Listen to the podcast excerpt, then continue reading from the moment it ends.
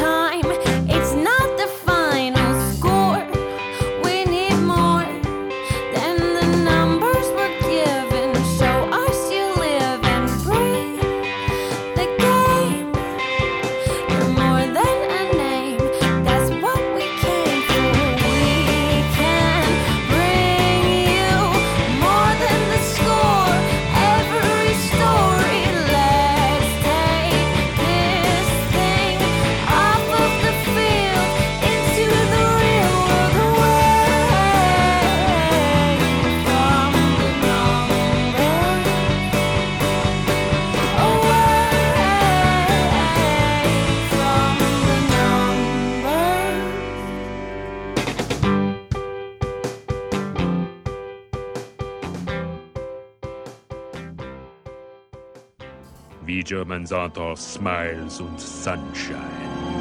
Ooh, the Germans are mad at me. I'm so scared. Ooh, the Germans. Uh oh, the Germans it. are coming to get Stop me. Easy, lads. oh, don't let the Germans come after Please me. stop the pretending oh, you're the scared Germans are game. coming Stop after it. me. Oh, no, they're so big and Stop it. Stop it, Mr. Oh, Burns. Pretending you're the scared of Germans, us, the please, Burns, stop it! Alfonso Davies transfer talk there. I think that's how it all went down in Philly on Wednesday. Oh, we might have got a better deal if Mr. Burns uh, negotiated. Oh, maybe. anyway, welcome everyone. You might not know it, but you are listening to the AFTN Soccer Show on CITR Radio, broadcasting from the unceded Musqueam Territory at the University of beautiful British Columbia. And if you're listening to this show on the podcast, this is episode 287. I'm Michael McColl, I'm Steve Pander. And I'm Zachary Adam Eisenhammer. and we have a special German themed episode for the show tonight. This is a surprise for Zach. He's not known anything about this. We thought to honour Alfonso Davies signing for Bayern and Zach being of German descent, we'll have a, a German themed episode.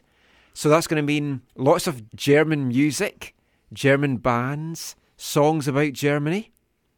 I'm wearing the most kind of German t shirt I had. It's a, a band called Everyone is in the French Resistance Now Hmm, makes sense.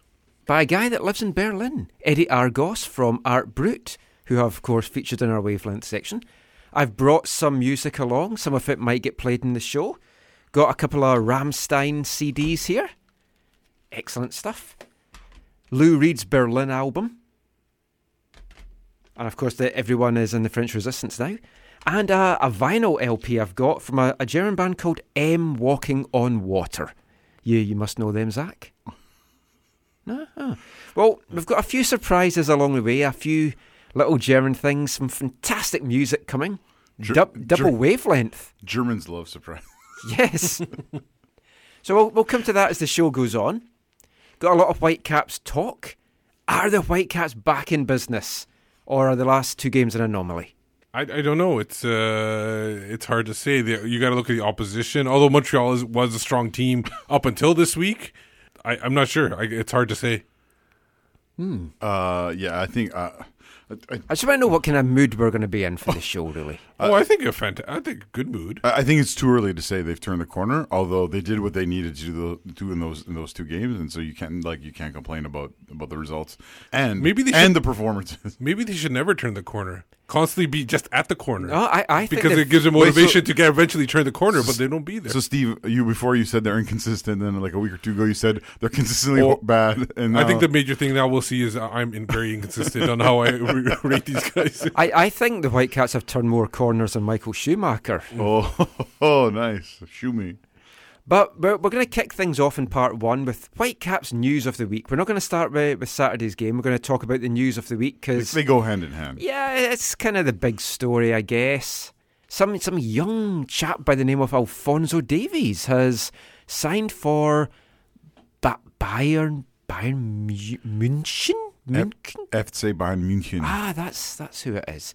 Not very familiar with their work, but good good for the kid. Yeah. Yeah, I mean, Yeah, they're not in. They're not in the the, the third or fourth division in Scotland. no, or English non-league. So my, my knowledge of them is a it's a little bit shady. I was actually talking to Manuel uh, Veth after Yeah. the game yesterday, I, I But, was- you, but but remember, you can't trust anything he says about Bayern because because he's German. no, because he's oh. he's from Munich, but he's 1860. Yes. No, no, he Or did, he, he- he, he mentioned that, mentioned but, that he, straight off but, the but he did say that Bayern was the best team for him to go to. Yes, Oh, das ist schön. and I also pointed out to him I don't think I've ever watched a Bundesliga match. That's. I will you know what? I've never actually been to a Bundesliga match live. Oh, I've been to German. and you Cup. call yourself German? I've been to German Cup game, like German Cup games, uh, Champions League game, including German, German teams. I've been to a bunch of friendlies, but never an actual Bundesliga game. That'll obviously be the. I'll go and hopefully get to see Alfonso. yeah. We, we can do an Well, AFTN road trip. Look who's looking to score free tickets at this point. No, I, I'm well, just kidding, just kidding. Anyway, it was a record breaking deal, as we all know. It's worth up to 22 million US dollars. On Wednesday, when they had the press conference, Rachel Lewis, despite being asked about three times, wouldn't confirm the breakdown of the deal, any triggers of the deal. There seemed to be a lot of things that hadn't been discussed. I asked if they'd discussed maybe a friendly that hadn't been discussed. What would happen if, if the season was over in October? Would Fonzie go there early? That hadn't been discussed. So Well, some, look, some of it's a bit vague. Well, some some of that, like that, that for example, is out of their hands at this point because he, at the end of the season, it's up to Bayern and Alfonso. So the Whitecaps really have no say on what he does after the season. you you got to think as soon as the Whitecaps are done competitive games, He'll be in training at he'll, least. he'll go because training is one thing. He needs to get acclimatized to the culture. It's, Yeah. a, di- it's a different world. well, he revealed this week he doesn't speak any German. No, well, Shot it. I, I failed I my high school Germans, but I'm, I'll have a go with them. I'll see what I can Why do. did you fail? I took a couple years. I, I did. It was my oral. My oral let me down, Mm. as it has done so many times in the past. Pronunciation. Anyone that's listened to us trying to pronounce some foreign players like James, the Colombian guy. Hymus. they- they'll It's maybe Fonzie's know. new teammate. He's on a two-year loan. So yeah. Anyway, uh, Wednesday's presser, they said that uh, the agreement doesn't allow them to speak of any of the specifics of the 22 million. that makes sense. Was kind of hinted at. Robo kind of casually dropped in 15 million when he was talking about it, or whatever he then said. Um, well, that's the that's the low end, right? yeah. Well, that's the guarantee. what the everyone wants to know is what what they have now to spend, and hiding, you could say, behind the, the agreement doesn't allow us to speak to specifics, means that they don't have to be as transparent with what the money has been spent off. Call me an old cynic, but that's how I'm looking at it. Wait, you're saying because they can't disclose specific amounts that Because they won't disclose. yeah. The, the, the bottom the bottom line is if they don't if they if the Whitecaps ownership and football committee don't do things with this with this money that are tangible and that people can see and that people think are at least somewhat in the right vicinity of right moves, then th- they're pretty they're pretty foolish, Yeah. right? Like if they if they We, don't we are looking for a show sponsor, so call me. there, there was a number of suitors. Again, no one would re- reveal who. Well, they're not going to reveal I know. because it's negotiation. I'm just negotiation. being funny. That's where you have to find out behind the channels of say who wait it was. say what say what again? There was a number of different suitors apart from Bayern. Oh, Some yeah. came in after it was announced that Bayern were interested. Well, But- one, one obviously is PSG, Yeah, they they were certainly rumored. They're to be- basically on the coattails of Bayern all the time. but but okay. So uh, on that, and I don't know when things happened or whatever. So maybe one of you can correct me. But I felt like I felt like part of their attempt was also tied to this loan. Of Jordan Heidema. Yes. yes. I did wonder that. I as was just well. like, well, if I was them, I would do. I'd, Yeah. But I would be up fair upfront about it. Yeah. To- But the you know, thing is, is how many people, uh, how many Twitter followers ha- did the person have that tweeted out that PSG was interested? Because Huddersfield guy only had one. oh no, he had ten. At Oh, one he had point. 10, I think he went sorry. up to fifteen. Okay, gotcha. What they did Huddersfield. say is the final deal with Bayern, it, there was a significant difference between that and the initial offer, so that's good. Bayern obviously tried to lowball them, and the, the Whitecaps got it up. It looks like he's had the promise of first team involvement. He's not going to get loaned to the B team. He's not going to get loaned out to another another club or spend time in the academy. it looks like he has been promised didn't- first team involvement. Did. Manuel Va- Veth say anything to you about this? Well, he told us what he. Uh, and I don't know if you remember this. Uh, correct me if how. Like I can't remember the exact phrasing, but he said that both Ribery and Robben were told that they were going to be phased down Oh, in yeah. playing time and everything like that. Oh yeah, Ro- Robben's on back on a one year deal. Yeah. and Franck I don't think is much different. So Yeah. I would expect to see Fonzie used off the bench in the second half of this season. But- and, and let's be honest, Bayern ran away with the league last season. And so there's going to be a lot of opportunity for him to get league games Yeah. while they're going for ch- saving the guys for Champions League. It wasn't the easiest of league campaigns. but No. yeah. Oh no, they only won by twenty points. There's going to be games where, yeah, if they lost the game, it's not going to really matter. So you can, he's got more scope of being able to play. By the time he goes in January, they might even have wrapped it up in No, all bar, no. in all bar the shouting. Really, if if you're Obviously looking at- not, not mathematically, but I know what you're talking about. Yeah. That, that there's very little competition there. I, I think that's probably what helped swing it though, because I mean, Fonzie talked about he liked what they kind of pitched to him about what his development was going to be. There won't be any loans either. Yeah, Yeah, that, that, that's an interesting thing. I've talked to some people who do follow Bundesliga, and they're a little bit anxious about this because he's going to be facing defenders like he's never seen before. yes, like he's going. to It's a massive leap. He's going to learn a lot. D- do you feel we can handle it? We're not going to know, of he- course, until let- he gets there. Let me, but- put it, let me put it this way: he's not going to be able to dance like he had, like he did on Saturday, uh, Saturday night, because he'll yeah, get. there's not he'll- going to be many defenses like that. in Minnesota th- defense. Also, No, no, no, Also, Kei Kamara won't be there. That'll happen. will be that'll defense. happen once, and then yeah, someone, someone, will Someone, get- yes, Someone will take some. Yeah. he'll- he's going to take some lumps, like bigger than what he's already taken in MLS. And that, I'm not talking like those that preseason friendly against the Las Vegas Lights or whatever. It, it like the, the, the- yeah, he'll get kicked hard. Like yeah, like good old Scottish football. yeah.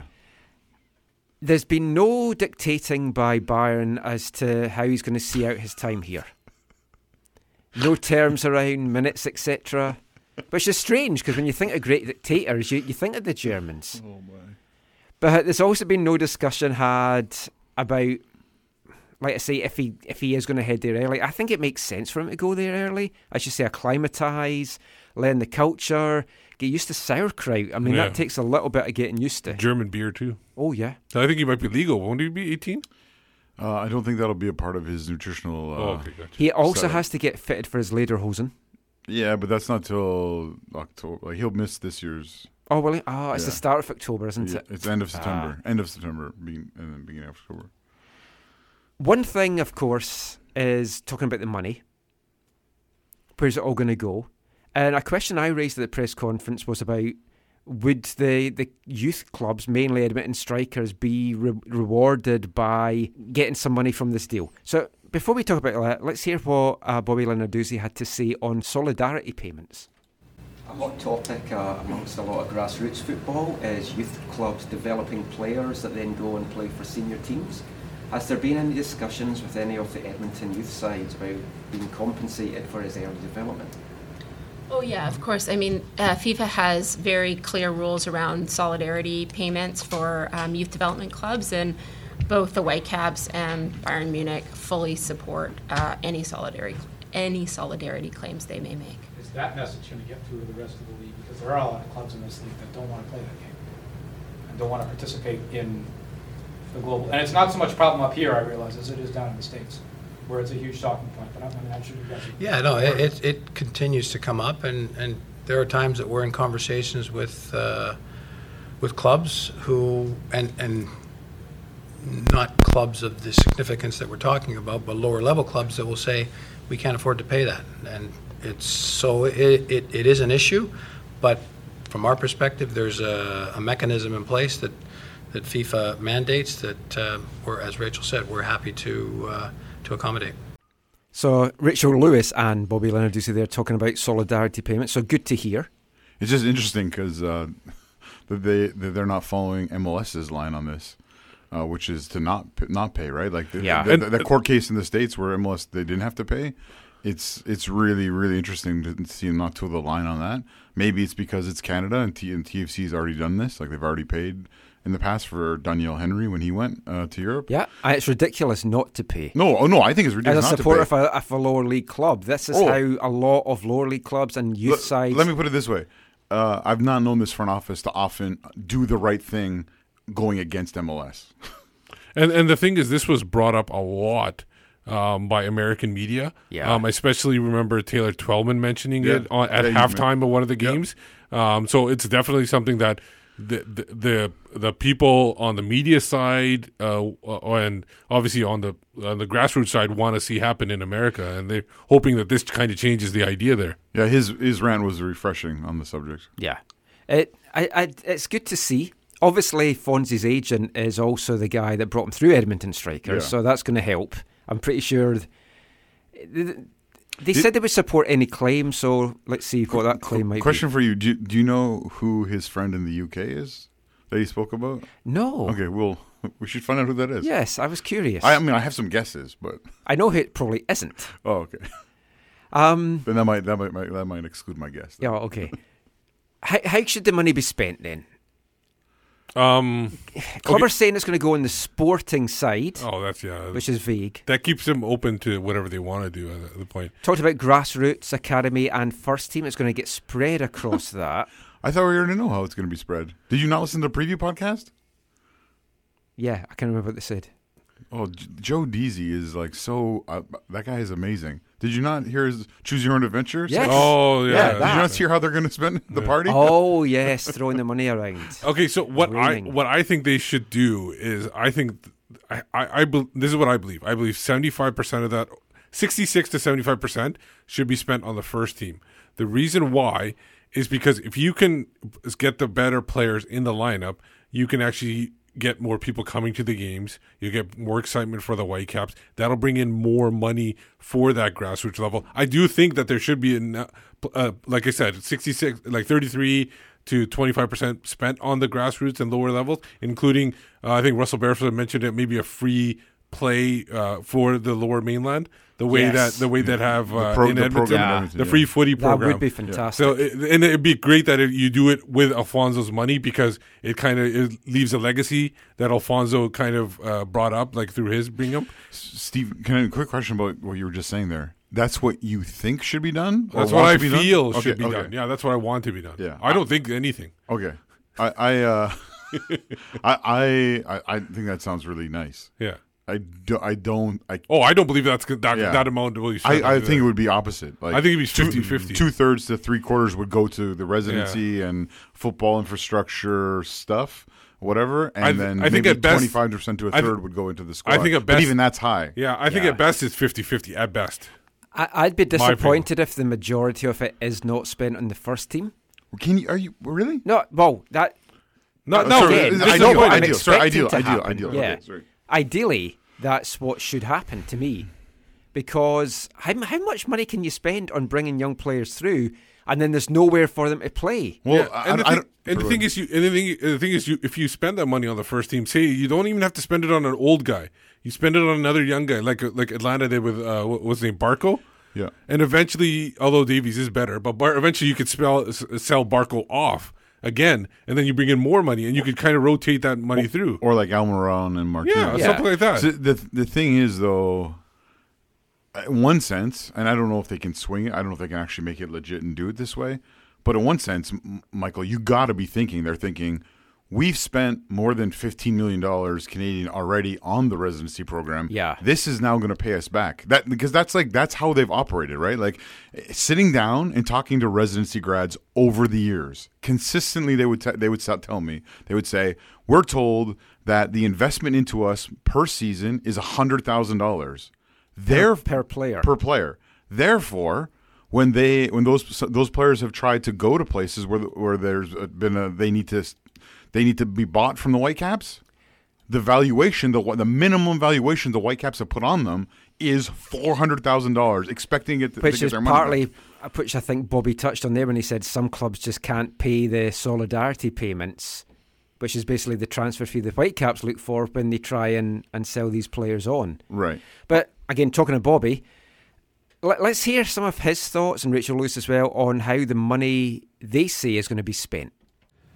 Uh, our plan is to wholeheartedly invest the money in the sporting side of our club, which is the um, the youth development uh, program we have, the the grassroots programming, and the senior team. Are you able to start using that right away? Well, right now we're in a situation.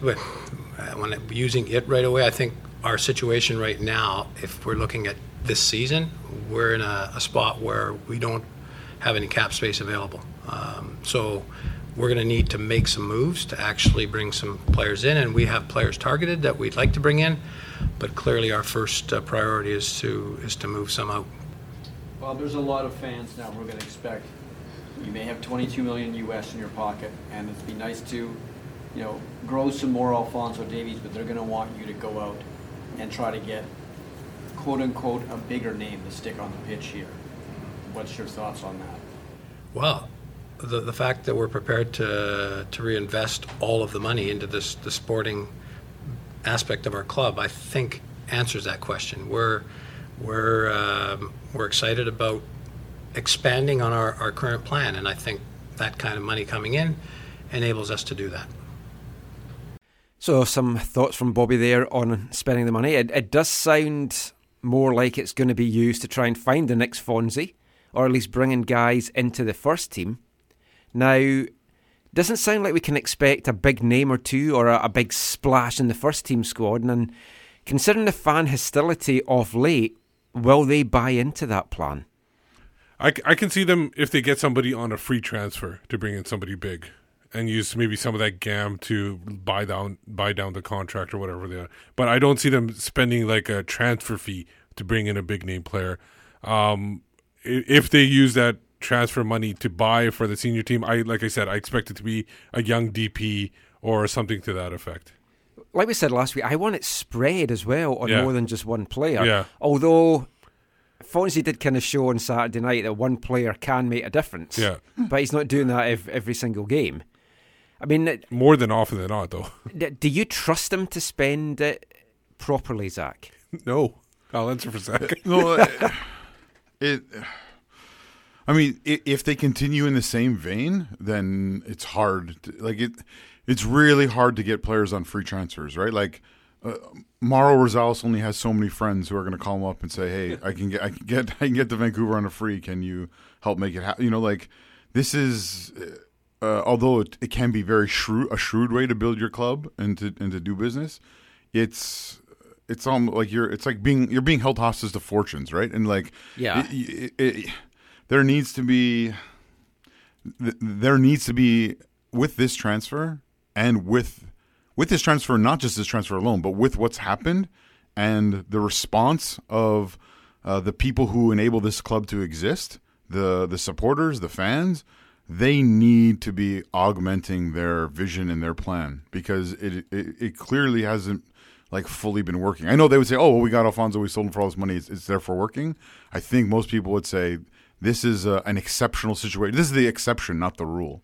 Uh, and well, yeah. and- And, I mean, you're talking about getting held to fortune. Clubs are going to think the Whitecaps have all this money, and all of a sudden fees are going to rise, players' demands are going to rise. That's what They're not happens. To gonna- the, that's what happens to the big clubs. Yeah, yeah. they're not going to know what the Whitecaps' previous policy of not paying transfer fees is going to be. Yeah.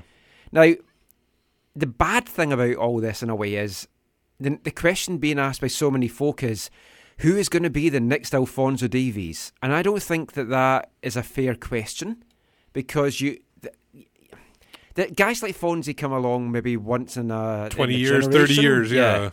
And there was a headline I can't remember what it was in. It might have been the Globe and Mail, might have been CBC that might even have been Stephen Sanders saying that there was a an Alfonso Davies in every city in Canada. Oh yeah, yeah. that's that's not Uh, true. well, uh, I think what he meant to say there's a potential Alfonso Davies in everything, every city, if you're able to develop him properly and he, and the right circumstances Th- come. there's good players, Yeah. but there's not going to necessarily be that kind of amazing standout. Because when was the last Canadian player that was an amazing standout that that you would think, oh, But I think you have to look at it this way: that why can't there be a, an amazing standout too?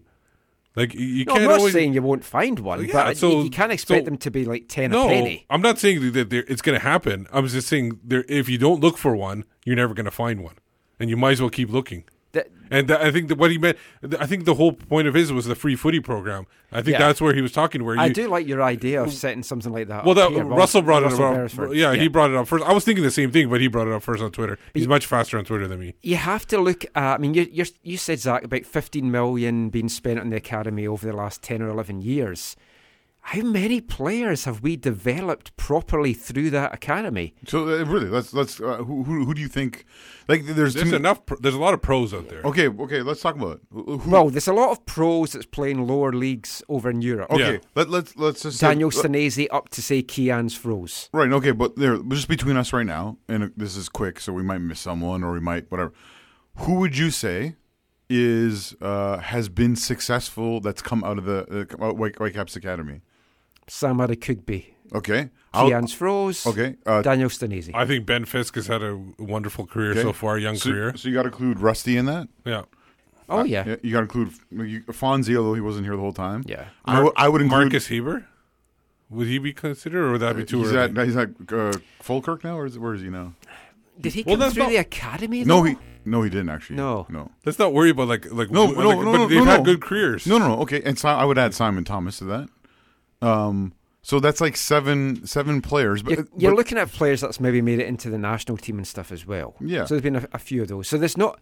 There's been a few, but how much money did the Whitecaps Right. make No, out of those that's the- deals? that's- that's the the story. and there's there's been like only well, out of that list we just said what two or three guys who played regularly for the first team. Yeah. that's that's like that's not good. That's not good Not enough. n- no, not good enough. But Fur- further investment into the residency as well, which incidentally is going to switch names soon. It's going to actually be called the Academy as opposed to residency, just to kind of be Why more. they've been so Just to be more, because folk across the world more know more about academies Ah. and residency, so it's to avoid confusion. are they going to rebrand? Yeah.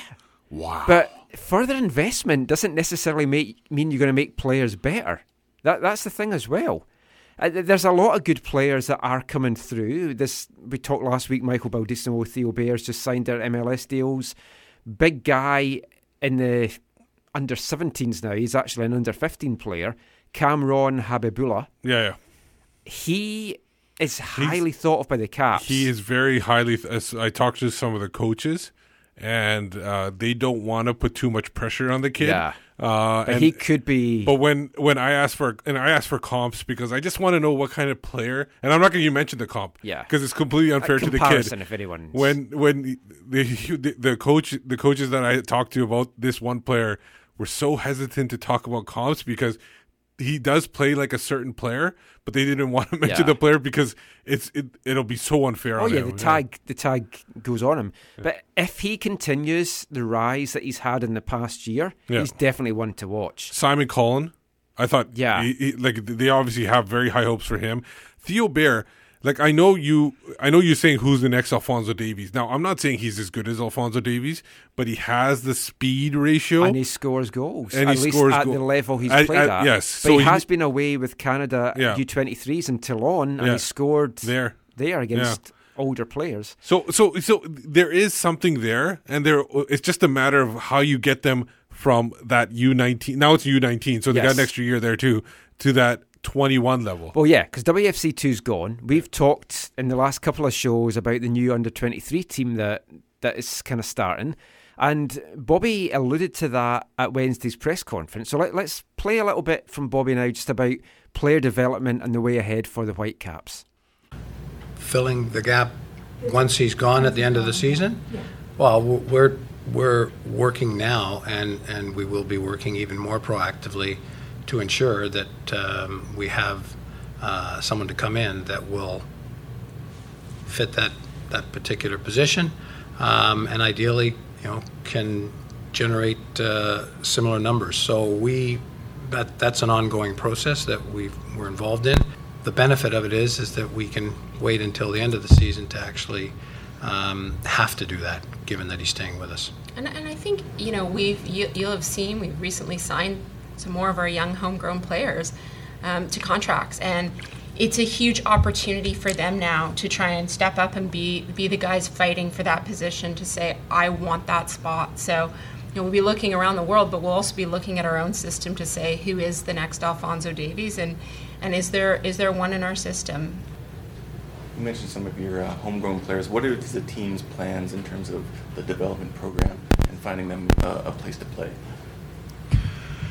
Finding them a place to play. Yeah, we actually have plans, uh, and we're we're um, looking at a at a team uh, in between development and the youth team, a development squad that will play regular games, um, and that's in the works as we speak, uh, because we do know that those players need games.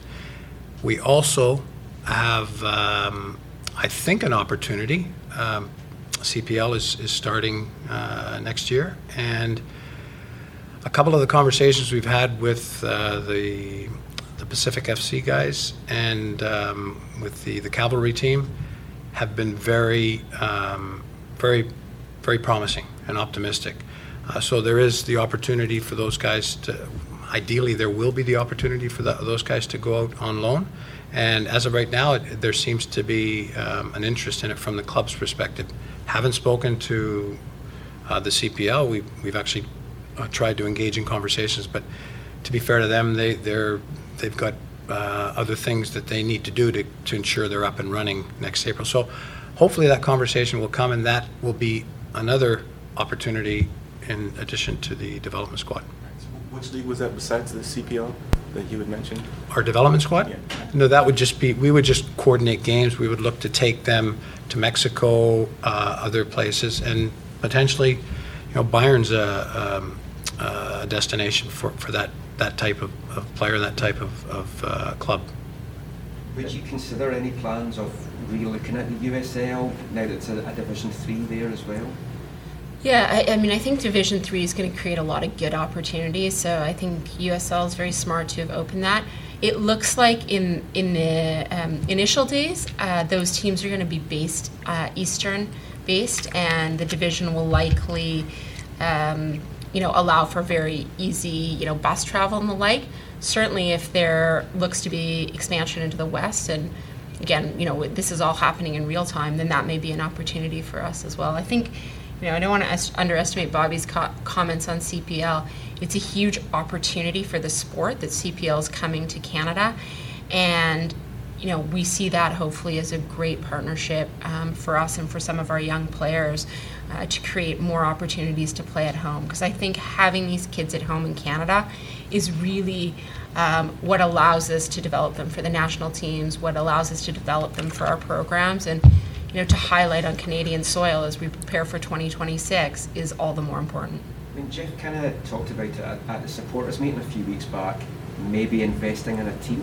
Is that something with this money you would maybe consider investing in a CPL team and having a bit of a say in the running of a team? It's not something we've contemplated at this at this point. I think the two are independent.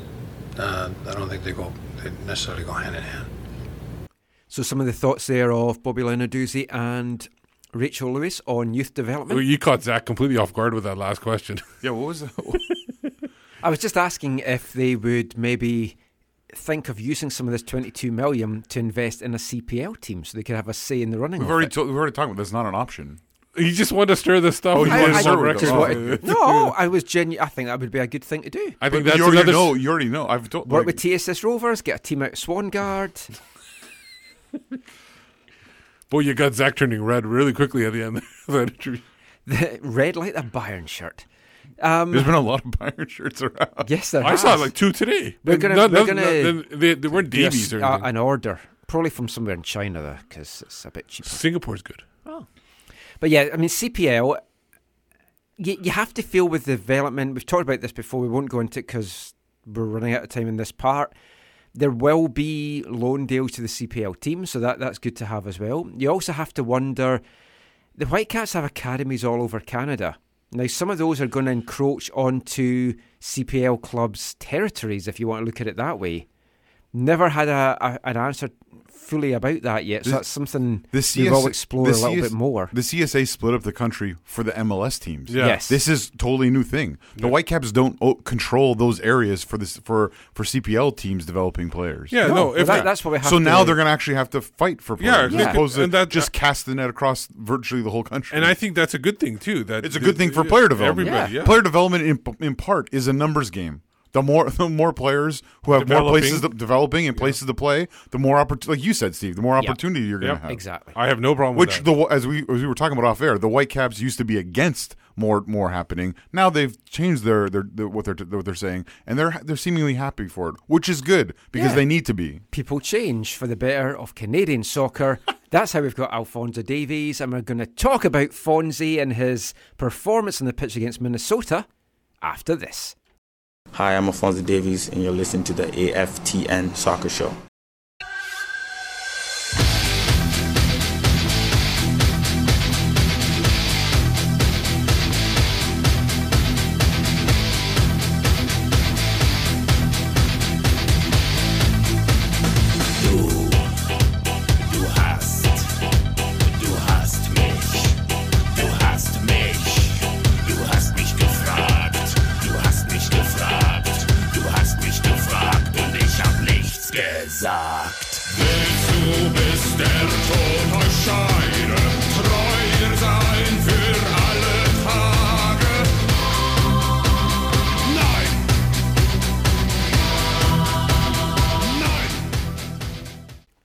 Nine and three. 39.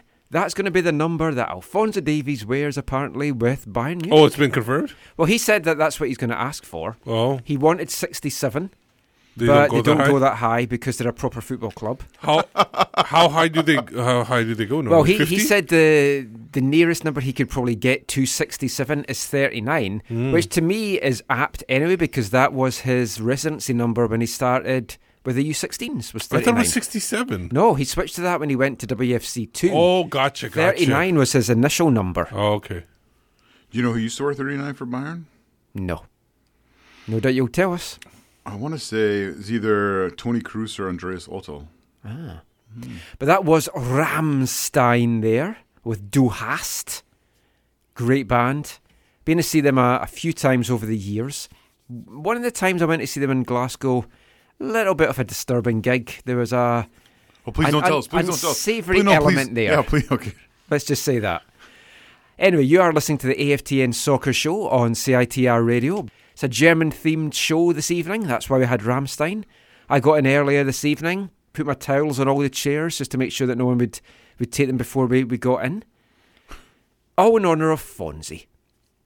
And what a homecoming it was for Fonzie on Saturday night after all the hullabaloo of the week, signing with Bayern, all the attention and publicity he got, came back to Vancouver, dream end to a dream week. What a night. Toni Kroos is the last guy who wore 39 at Bayern. Good for you. Good, good, no, good, good footsteps to follow in. It was a dream night. It was amazing. Yeah, if this is the final Vancouver chapter for Alfonso Davies and his the Oh. Fonzie show, Hey, can, we're in for a ride. Can we? Can we just at least on our little in our little world here? Can we please, please not call it the farewell tour? I was going to call it the Fonzie show. Okay, that's better. But anything but farewell Yes. tour. It's like Because he'll be back in a couple of years when he flops over in Bundesliga. I jest, I jest. We don't hold his MLS rights. No, we don't, don't No. we? No. I'm sure he'll want to play here though. Eh, he might not have a say. Anyway, let's get into the Minnesota Wait, you just said we won't, no one no one won't have his MLS rights. Let's get into the Minnesota match. It wasn't an unchanged starting 11. I thought it might have been. I thought he might have ridden that team just because they had done so well on Wednesday night. They would have been kind of dead in their feet, but there wasn't a lot of changes. No, not too many. Fonzie obviously came in, Mhm. which I was surprised I was- at because I, I, thought he would start off the bench. Well, I was a little surprised because I was talking to you about it. And you're like, I can't see it happening. Yeah. So I was just like, He, he he looked a little bit. Uh, well, Robert said he was gassed at the Yeah, end. at- at the well, beginning. first twenty minutes, he said he he wasn't up to his his usual. His he said it was levels? one of the, the yeah his levels. It was maybe one of his worst performances. Anthony Blondell came in as well. Wasn't fantastic. wasn't poor, but he helps. wasn't he- his pl- uh, Had but a- his play helped had a little up back heel. No, his play helped set up the second goal though. Was it a was it back, was it a real back heel?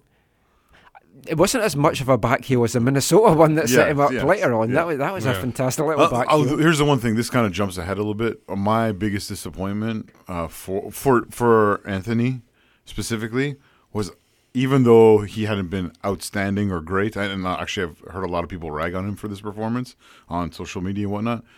I was really disappointed that he got taken off when he got taken off. I said that as well. 'cause Can- I- Can you imagine Yeah. he gets that two on one with Fonzie? He scores what it does for his confidence. Maybe gets I want him to see him and Kamara up front. Well, that would have been. I, just so that they've got some time playing together because we just haven't had the two of them The- playing but together. But the other the people that are uh, were ragging on Blondell would say to you that what if he was in that position and he missed? Right. yes, that wouldn't do his confidence much good, and it also would have the, the fans really on his back. He did almost hurt someone with a shot in our section. Like he missed in it really big. He's it hit someone or whatever. he's not having a great time with it. I still think he needs a bit of a run. He needs- but he- if he's he- not performing, you can't give him a bit. He of needs a run. one of those a- Octavio Rav- uh, Rivero's uh, like one, One inch tap at Well, you? that was his first goal. Was that wasn't yeah, it? He needs He's had his another one. incher. He needs a two incher now. work slowly out.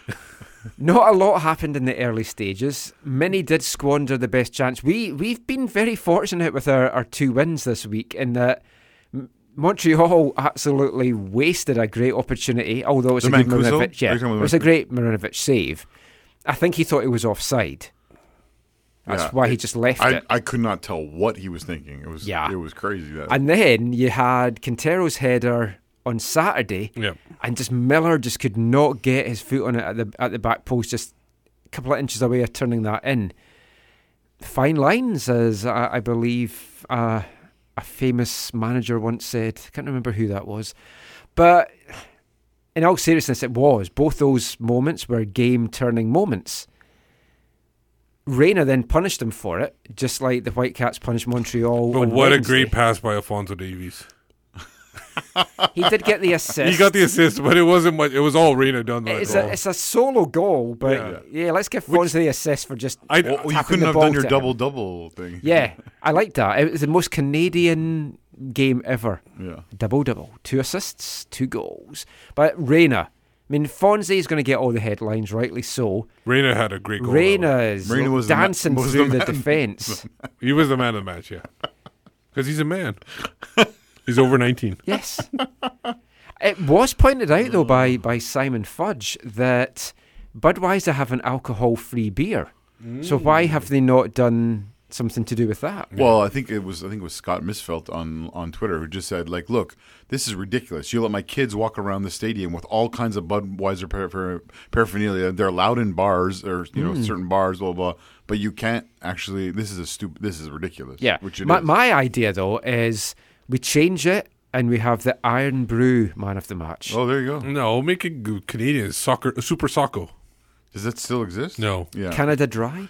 No, Super Socko. It was a Oranges at halftime. It was it was an orange drink that was in one of those uh, uh, wooden boxes, and it was You- actually oh, soccer I, I know. Yeah, I know all about it Yeah. from looking at old programs and stuff. But yeah, I mean, Reyna's goal, dance through that defence, It was. and you're yeah. thinking, you know, this defence might not be very good. but it, it was Well, they held done. the week before. They held LAFC to one goal. So you know, Well, yeah, scoring like that, five. that was because of Bobby Shuttleworth having to have a number of top saves because the defence in front of him were dreadful. It's just LA clearly did they not didn't do it this convert. week. No, but I mean, hopefully we're now seeing a turning point for Reyna, and he's getting back to his best. is he around the Wh- corner? Do you think Bob, Bobby Shuttleworth was distracted by his former goalkeeping coach being at the match? Oh, was he? You didn't see that? on No. Oh yeah, Maris was in the was in the ground. When who was cheering for. Well, he said, "I came to see my my old keeper, Bobby Shuttleworth." Oh, not not his old keeper. Oh, no, yeah. But the assist from Fonzie in that did start the amazing night for him. Two goals, two assists.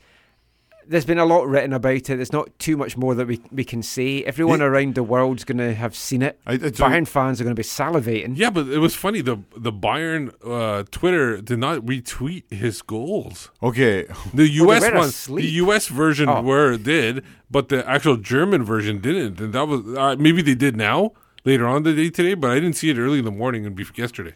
uh, I heard I heard someone say when the when the whole transfer was happening, like they've never seen a club a club retweet stuff of one of their players in someone else's jerseys before, like the like the Whitecaps have been doing, right? Yeah, we're, we're just tagging FC Bayern in all our tweets. now. Yeah. Um, so yeah, I'm surprised. I wouldn't be surprised if Bayern, the Bayern you know German proper account wouldn't wouldn't retweet it. But they're they got to be excited. I told you, Michael, like at being in the stadium, it felt like you were like I felt like I was watching some of the students I I get to work with. I felt like I was watching them play FIFA. Yeah, you were filled with pride. with all these like these these moves. I was like, I don't know, you know, I'm watching them play, I don't know how to do that with the controller. The right stick, left yeah, stick Yeah, kind of all thing. that Yeah, stuff. I don't know how to That's do what it it. felt like. It was like I was I was actually going to ask Fonzie that after the game. I was going to say, did you feel you were like actually playing FIFA when you were, it's were like doing that? it's like you I I remember reading Nick Hornby's book, Hornby's book uh, Fever Pitch. Yes. where he's just like he's like I saw we saw Brazil play on TV at the World Cup or something, and he's like. I, I didn't know you could score directly from a free kick, right? It was it was kind of it was kind of like that. It's just like I like it's like I thought you could only do that in a in a video game, Yeah. right? Like the he, uh, it was I mean, it the- was the- incredible. His two goals. Yeah. He made the first one. He made Michael Boxall. He stitched him up like a kipper, or as as Fudgy wanted us to say, He- an Arbroath Smoky. Oh, I, don't I know. told him no one would have a clue what we're talking about, but he. I wanted us think he made him look like a 2011 Whitecaps defender. he made Michael Boxall look like Michael Boxall. That's your tweet. You guys are so mean, to Michael. Bo- I I love. like Boxall. I told him not to say it. I, I spoke to him last year. And had a good chat. yeah, I I was talked. just I being talked. funny. I talked to him last time. Uh, good It, chat. it's it's funny he that was though- nice after the game about Fonzie. He just Oh, said yeah. he's a It- it- special. it's it's funny though. Somebody Mi- Michael Boxall's quality, dude. somebody but the thing is he got a lot of too much too much slack because they sh- they had a uh, on twitter somebody tweeted the second goal and then afterwards it was another shot at Michael Boxall. Well, Michael Boxall had Was nothing it? to do with Yes, the second yes. goal, The so T- it's like weird. They, the they were TSN, piling- the TSN thing. You're not. Somebody was I can't. Yeah. Remember, no, it wasn't TSN. It was somebody else on like a. uh, Okay, but the TSN footage of the, the actual footage of the game, Yeah. the second goal goes in, And they show and, Michael and they zoom in on Michael Yeah, Boxall, it's and he- true. but his head is down because they've let in a bad goal. But it makes it look like it was he his was fault. the, It he was wasn't- the last one in the box basically. But he had a- nothing to do- He, had- he was farthest away. Yeah. Fonzie's first goal, better of the two. Yes. He, he walks past defenders on both of them, but definitely, I mean, the, the little skill to bring it inside and everything was. and then to go forward amazing. and finish it is yeah, it's unbelievable. And then I don't know. The second goal, he he did the similar thing where he almost like it felt like he bounced the ball. I And- thought, oh, he'd hit past it, I thought he'd hit it wide from our angle. I didn't think it was but going the, in. The blast um, in the top corner that was something special too. I know, I know. Uh, the the It's it's hard to say. I don't know which one they're going to nominate for goal of the week if they nominate both. Because if They you should nominate, nominate both. but if you nominate both, you split the vote. Who's people are going to vote one or the other? Some people will. Yeah. But it, uh, uh, In Zlatano one. the, the game situation matters to goals. So like the fourth, the fourth one was like the, the you know the clincher. Yeah. because because actually you wouldn't have thought you needed that. I thought that uh, I, actually I, I thought that his DC United away goal Well, that was better. was even better Yeah. than Oh, both yeah, of those. yeah. but it like it was a use not a useless goal, but it was a consolation goal in that Yeah. game, right? And it was a nice assist from him for Kamara. Oh, Kamara yeah. on the on the pitch for about a minute. Yeah. I mean that's that's going to do his But, confidence. but before that, good. Reyna made another good assist to get, get it to Oh. Davies. That was a nice pass Yes. as well. So you That- got to that give it to a Reyna. great that one. break, Well, actually. and and Christian got put in alone too. yeah, and he- Teixeira nearly scored. Yeah. I would have loved Waston to hit that golazo that he had. He Oh yeah. from about thirty yards out. on the um after the miss after the save on Teixeira's in alone was it not uh was it not uh Reyna who tried the um, oh what do you call it Oh, a little oh, chip, and it was no but off he, the it was line. no yeah it wasn't Yeah. off but there wasn't a what are the, what do you call those I don't know what you're doing with your the, feet. the but your Rabona feet didn't he try a Rabona you know where you flick your your, The guy from U two. hang on, I'll show you know, Oh boy, Oh, yeah. be careful. no no like, We're not supposed to you- break the equipment. You know we're on the radio. You demonstrated this is for you No. Michael. the Rabona he tried he did a Rabona wasn't it where you ki- you kick behind I don't know. He still hasn't found what he's looking for. But that's the positives from the game. Got to touch on the, the disappointments, which was a complete lack of concentration to let two goals in, in five minutes. Yeah, the first goal. The first goal. I think that that was the near post. Um, they called it an own goal for some reason. in The Yeah, media box, which it wasn't. I it was, was a right goal. away. It's like it was Ibson. But it was it. It was a lovely little flick. A lovely little flick. Hurtado wasn't there, so you can't blame it on him. but the but the the flick on and Marinovic just almost got his hands to it. yeah, I think Well, he did get his coulda- to So it. I don't. he could I, have done I, better. I'm, I'm that. not going to call a laziness on that one. The second one was the one where they switched off because Quintero passed it to his teammate. I don't remember who it was there. And then they, a go, basically everybody who was marking Quintero stopped. Yeah. But Quintero quit moving, and then he just passed it right away to him. And then uh, up uh, Den, Del, Delandali or whatever. Dunladi. Dunladi, yeah. But the first, the problem, my problem on the first goal was, it, uh, it kind of started with that amazing save, uh, that mishit cross, and then. Murdovic made that like the save of the game, in my opinion. Um, Oh, yeah, that yeah. so that led to a save. corner, but then off the corner, it was really poor clearance. I can't remember Felipe. who it was. Was it Felipe? Re- Oh, the little header. He- that- Yes. right into the middle. Minnesota had, a, I think Schuler Schiller had a, had a shot that went out for a corner again, and that's Yeah. what they scored off of. Then Laddie nearly got a third in stoppage time as well, which would Oh, he rounded, yeah, Oh, that was an almost a That would, have, golazo, that would have been a beautiful goal.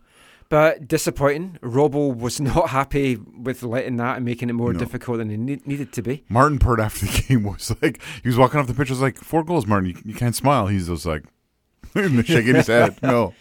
Well, let's hear from both head coaches now. We're going to hear first from Adrian Heath. Steve went along to the Minnesota locker room, and then from Robbo.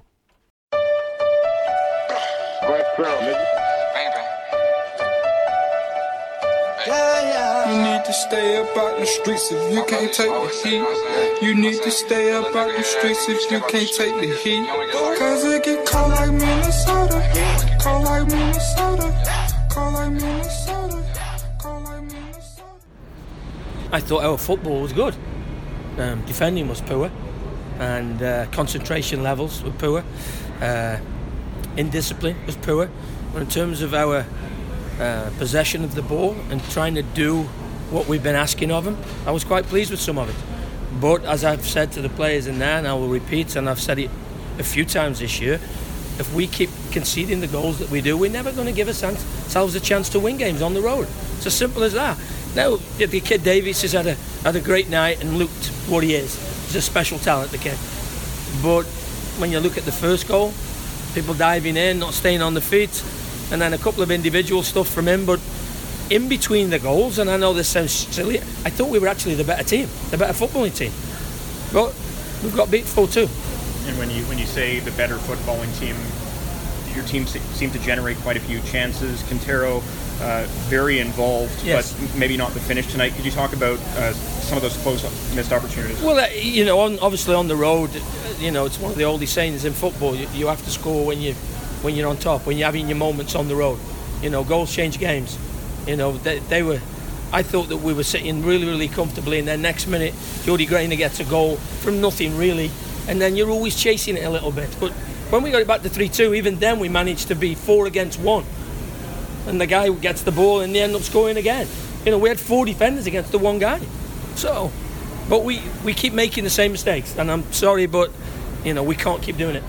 You, uh, you are coming. I know it's disappointing to lose that three-game winning streak, but Yeah. is it is there some solace in the fact that the team didn't give up, going down three nothing, and you pulled Well- back within one?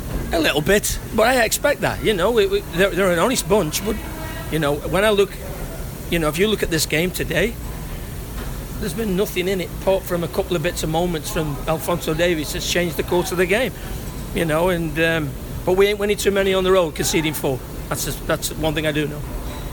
Based on your experience, uh, and and obviously you mentioned him as being a special talent.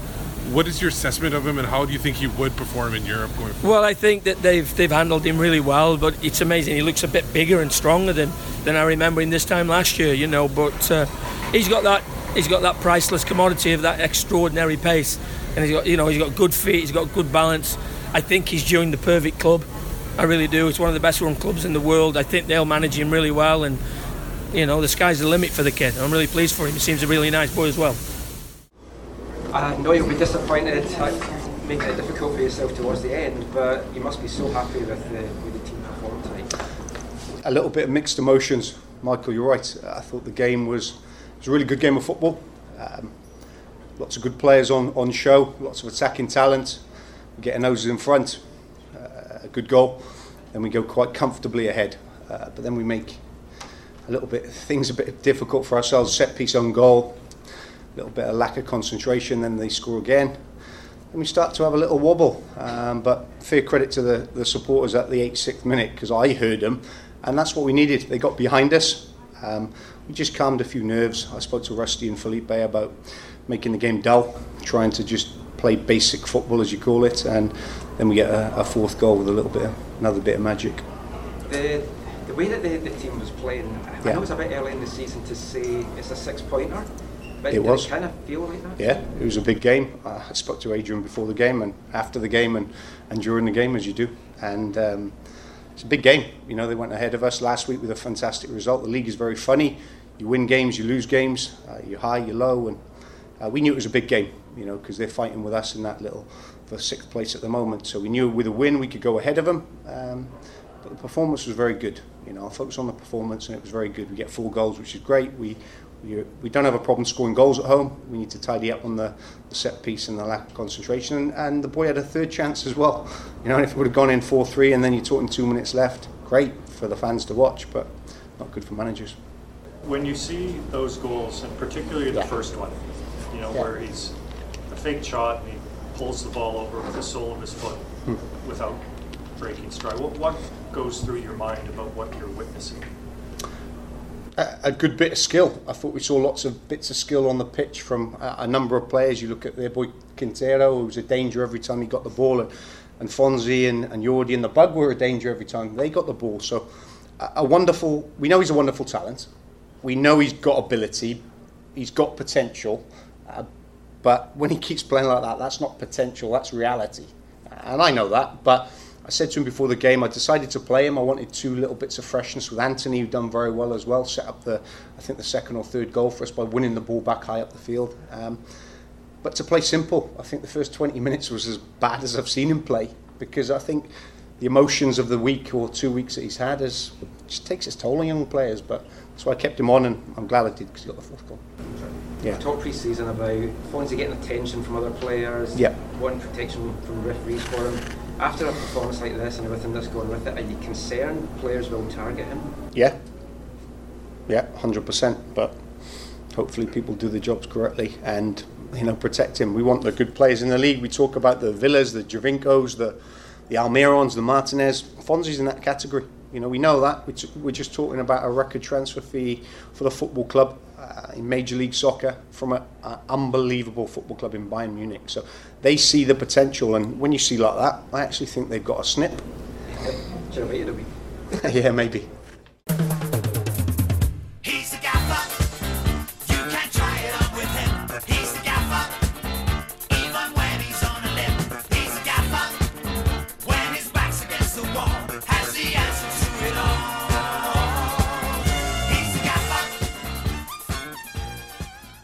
The gaffers there, just talking about Saturday's match, Whitecaps against Minnesota. And joking at the end there with Robbo, but yeah, maybe they should have waited a week. They could have got at least an extra four or five million for Fonzie. I tweeted that out after the first goal. If you, you can we get 26? No, uh, yeah, I said the same thing to Rob after the game. Was like, so do we, if do we miss? Did, did you miss out on? Yeah, five million, four. and five as million. Robbo said there, it was a snip. Which I didn't know that. No one knows. Yeah. Yeah. Obviously, he just said that for me. But anyway, we'll be back with some more Whitecaps chat after this. Hi, I'm Jake Nerwinski, and you're listening to the AFTN Soccer Show.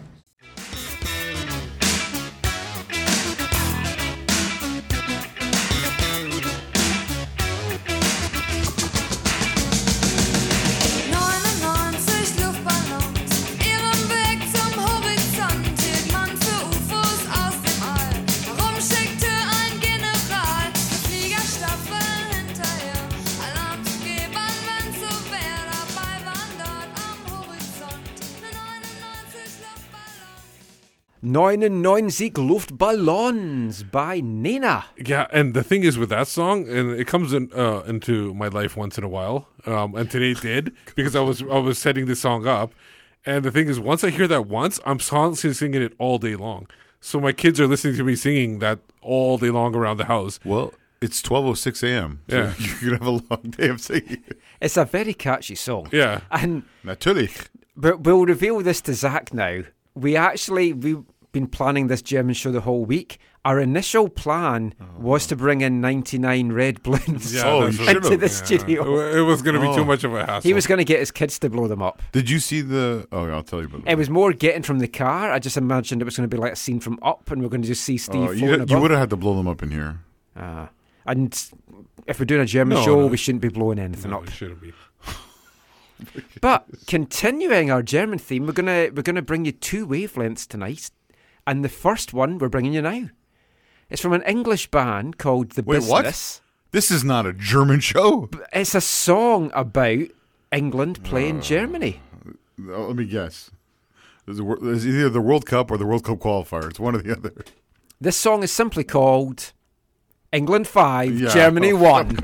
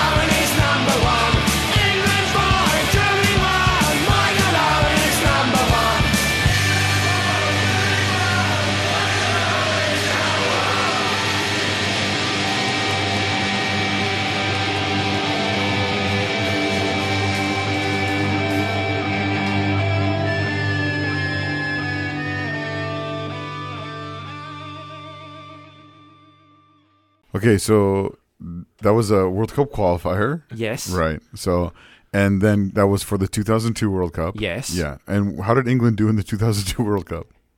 Did they not lose in the the group stages? They lost, I believe, on a uh, a uh, long distance free kick from Ronaldinho, I believe. You remember that one that floated into the top corner? You don't remember that? Anyways, it was either the round of 16 or quarterfinals. Uh, Germany was a finalist that year, so I never thought I would play that song in wavelength. but I never seen you seemed so happy to celebrate Eng- something English in I my think life. you, I think you like the song yeah, itself. It's very catchy. I was celebrating Michael Owen. Right. Because he was almost a whitecap. During Martin Rennie's days, Rennie approached him to come here and he was very, very close to signing and then just decided at the last minute not to come. He popped a hamstring probably. Yeah, I think the turf had a lot to do with it. Yeah. it. There's been a couple of German strikers who have almost come to the Whitecaps. Yeah. W- one with a Rob Friend. W- he's Canadian. Oh, but no, we played each other. I'm talking about Germans there, Steve. Rob Freund. Rob Freund would, Rob would, Freund. would be how you say it. Um, no, one of them actually with a Bayern connection. Yes, indeed. But we can't Oh, oh. we can't talk about that. Do you, wait, I, you have never talked to you about this, I don't think. He knows about it. I don't. Okay. I told you about it. And then we you are talking later- about the same I person? if we're talking about the same person. And then Zach told me about it. No, I No. I to- never told I didn't tell you. No, who told about? I've never told either of you about this. Oh, okay. Anyway, Let's talk about this at- at the next break. Yeah. Yeah. Uh, that was the business there from their 2003 album, Hardcore Hooligan, setting up nicely next week, which is the start of Football Violence Awareness Month. It seems like it's football awareness year. I have my pin. what does it say on your page?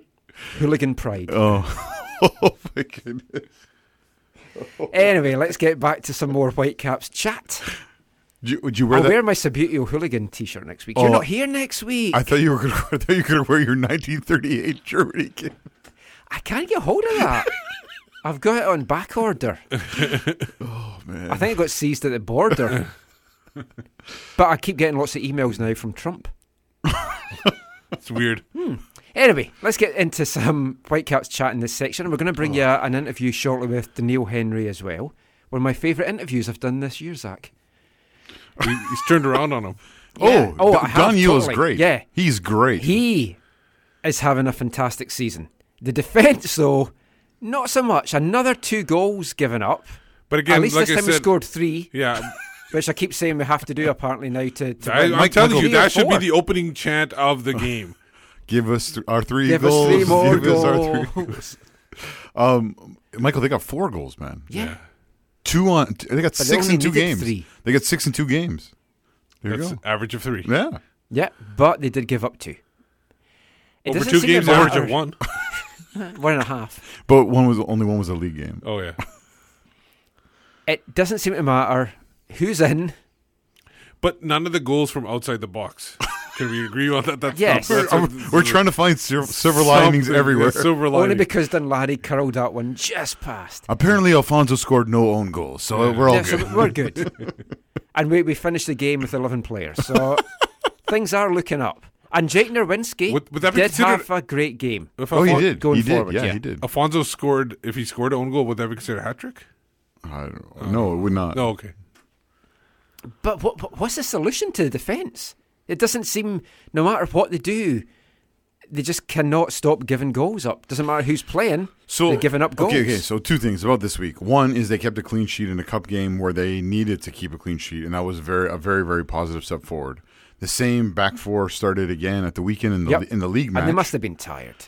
no, okay. They well, they would have been because it was so hot. I know. pitch. I know it's not an excuse, but they gave up two goals when they were up three 0 Yes. which is not acceptable, but at least it's a far better scenario. And at least they finished the game off well. And, and the thing is, the That's like saying I shot the bed, but it's okay because I had a plastic sheet on. That's not at all. and the like thing is, is yeah, that's completely That, that well-known phrase. No. it's like the snip thing. Okay. Um, but the and the thing is, the other thing is, is they didn't give up goals in the last five minutes of the half or the first five minutes of the second half, where they They were at the end of the yeah. yeah. So it was at, near the end of the game where yes, it was you know squeaky bum time, but they were able to get it over. I didn't say this earlier, but when when Reyna was making that run down the pitch at the end of the game, when it was three two, it was three two, and he, even when he passed Alphonso, I was, think, I was thinking, oh, maybe they'll take it to the quarter. I'm glad he didn't. yeah. Got a, a tweet here from Angus Walker who says Before Wednesday, I predicted a side that I didn't think he'd pick, but picked players in their proper positions. Robbo pretty much picked the same team and they won. It's all about he feels playing players in their proper positions. Okay. But in saying that, the defenders are playing in their proper positions and they can't defend. I think, like I said, I think this was like a. a it also, remember, like uh, I think it was mentioned in the post game somewhere that um, they, uh, by Robbo possibly, that they were playing three games in a week. Yeah. and it was a lot. And so at the end, they did switch off. Like I said, the, the first goal, like I said, that was just a, uh, you know, just a, you know, it just happened to happen. But when that when was it like got a to good, 3-2, that was a good bounce. you fancied Minnesota to go and get the third. I know you did. I you did, yeah. Mr. Pessimist here. But yeah. but but the but the this, it was the second goal where they were clearly showed that they were dead on their feet. They just shut down during that one time. But I'm a member of the Pessimist Union. I have I- my poo badge. I know how diff- uh, I know how it, it is frustrating, especially for the coaches and probably for the players to concede, continue to concede. But again, I think situationally, you have to not be okay again, not be okay with it. Yeah. But I think there there has to be at least uh, the a, some kind of positive way to view this. Of course, when you look at the season and it's forty three or forty plus goals, Yeah. they've conceded already. It's not a good thing. but you can't do anything about it because those goals Yeah, you gave you up gotta- in the so you past. gotta- you got to past. move forward. I think I think this back four Is the, the is the is the probably the way to go. I But- think so too. But, But will it will it will it be the back four next week? No, No, no. because Kendall's now suspended. I'm sure. I'm, Henry and Aja is obviously going to be the Yeah, I wonder. I wonder what. I wonder if he still makes the trip because his mom, his mom's out there. But you, I wouldn't be surprised if his whole family already booked. the Hmm. I trip did wonder if he there. got it on purpose because um, I do wonder if they're maybe going to just write off next week's game. Oh, because the V's Cup. Yeah, Oh. because of the Uh, V Cup, get some players. Portland some. I was thinking time. Gary Kingston should have made a bet with him this year for the yellow cards. But yeah, it looks like it's probably going to be Henry and Aja. Henry has been excellent. Outstanding. I totally. At at the start of the season, At the start of the, I'm sorry, uh, uh, there have been moments where he has like been off. well, Like there was a Se- handball in game. Seattle. Well, no, even the, the first twenty minutes of, the that Seattle, game, he was was not good for Henry. But on, on the whole, he's been good. Oh, very good, yeah. I said when he came here, I wasn't a fan of his from previous games that I'd seen. But if a club like West Ham is signing him, he obviously has something. And I said, I hope he proves me wrong. Because Michael loves the hammers, the that, irons. That may get mentioned a couple of times in the interview we're about to hear. So I had a good sit down chat with Doneil at training on Friday, talking about loads of things, why he's here, his hopes for this season, thoughts on the season, and his plans for the future.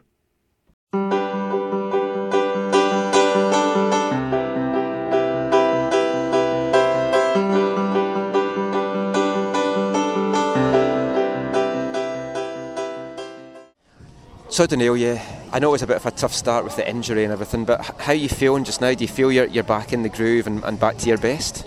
I wouldn't say I'm at my best yet. I'm finding my groove definitely. I'm getting more comfortable. Um, my body's responding really well right now, so um, I'll just continue with the momentum and playing really well. Some good football right now. Obviously, the results haven't gone our way all the time, but um, individually, um, I feel like I'm, I'm getting to a place where I uh, a level as a, a level exactly of where I want to be. Um, and I know that with more games and, and more wins, the confidence will definitely keep coming. What, what was behind the decision to come back to MLS? Obviously, you, you'd gone over to West Ham. I'm a West Ham fan. Um, you'd gone over there. A lot of players would have decided to stay in Europe and, and try to maybe establish yourself in a lower league. But what, what made you want to come back here? The reason why I came back is I was injured with my visa being the only reason why I had to come back. Right. I said that I needed to come back, get fit, and I just knew that my next move would have to be my best move. I know that this is a growing league and that if I come back and I dominate, the the amount of football exposure um, that that is getting, the MLS is getting around the world is, is amazing. I know that if I go come back, have a good season or two, um, stay fit and healthy, I can show everybody that not only that I can play good football, but I'm not injury prone. So coming here, know Robert really well and him wanting to have me, um, I trust him. I need to find a coach that um, trusted me and, and, can and knows what I can do. So uh, I thought that was the right move, and he has an amazing medical staff here. So I knew that with all the tools put together, I knew that this would be a good move for me. I mean, talking about the injuries, when you went down pre-season, you must have thought, "Oh no, not again! What, what's happening here?" when you do your ACL, they always say that there's just a curse. It's always something that's gonna come following it, just because your body's been out for so long. So the demand on your body. It wasn't a bad injury or anything. It was just a little hamstring strain, but it just means that I need to do more conditioning work. So basically, I just took the six weeks to do more conditioning and get my body uh, into better shape. And then after I was done that, I went on loan to Ottawa and I got some games. where I was all sharp, but I wasn't game sharp, and Ottawa helped me get to the match fitness that I need to come back and help Vancouver win games here. I mean, we've, we've had players before that's been put out on loan, or even like just like you in Ottawa to, to get fit. They don't embrace that, and they kind of see that they've gone down a level. But you seem to really embrace it there, and you made the team better when you went there. Did, did you feel that was your big chance to show Robbo, look, I should be a starter here? Um, so a lot of guys worry about what people have to say too much.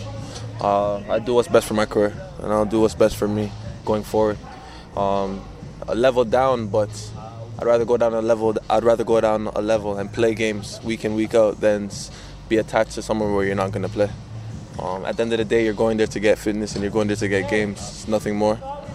I go there with the right mentality to help improve them too, as much as I'm going there to improve myself. And the boys responded well off of me, and the energy and the uh, positive vibes that was brought to me by Ottawa and their coaching staff and the players was top class. So it really made me want to even work harder and work for them because there's a great bunch of guys. But when you're coming to a club like this, you know Kendall's basically a guaranteed starter. When you were signed, though, like Tim Parker was still here, and Aaron Maund, and then they brought in Jose Aja. you're a confident guy. You believe in your, your own abilities. I, I know that from, from seeing you play and speaking in the past. But did you ever have an inkling of doubt that you maybe shouldn't have come here because there, there were so many things, or does that just drive you on to, to become a starter? Uh, I've I've been fifth, fifth, sixth, fifth or sixth string at, at West Ham, and um, players always say, you know, maybe why am I this far behind or whatever. I never had a doubt. I was there for a reason, and if, my, if it wasn't for my injuries, I would probably still be there or another club. I've gone on loan to Blackburn, done really well in the championship, then got injured. I know I have quality, and I am a confident guy, and I knew that if I came here, I would definitely be a starter. So I just needed to get the opportunity to show it, and when I got my chance, I got to keep it. I mean, talking of which, it looks like you have established yourself uh, as the starter now beside Kendall. Just speak a little bit about the relationship that you've got with him on the pitch. Yeah, we, we, we, uh, the energy that he brings, we kind of feed off of each other. Um, I find like me and Kendall have a lot of similarities in the aggression and the the, the passion that we both bring. Um, Kendall plays and his vibe and his attitude as an individual transforms into the game, and a lot of guys um, transcend off of it and, and feed off of that energy. Um, he's a leader and captain because of exactly who he is. What you see is what you get, and he'll give you that. And Kendall is a guy who will completely just give his soul, his body, everything, put it on on the line to help this team get a good clean sheet. So definitely, I, um, I feel that we kind of feed off of each other. Kind of we we definitely are guys who uh, back each other 100%, and I know that he always has my back, and I'll always have his back. So no, besides that and the cool collectiveness, I feel like I'm a good passer, and I, I I like to get involved on the passing side of the game too. But we both will get into tackles and know that we'll, we'll definitely win. As I said, I'm a West Ham fan. How did that move come about? I mean, to, to I know you kind of had that weird thing in Cyprus, but I mean, to, for a Canadian player to, to go over to Europe and to go into the Premiership, it's been quite rare. Yeah, I got an opportunity to train with West Ham in my off season, and it was just a training stint. Just it wasn't a trial. It was just to see what the level is like, and I just wanted to see what's the difference between the MLS level and uh, and the, the Premier League level. You know, I always said, you know, I, I always wanted to be there.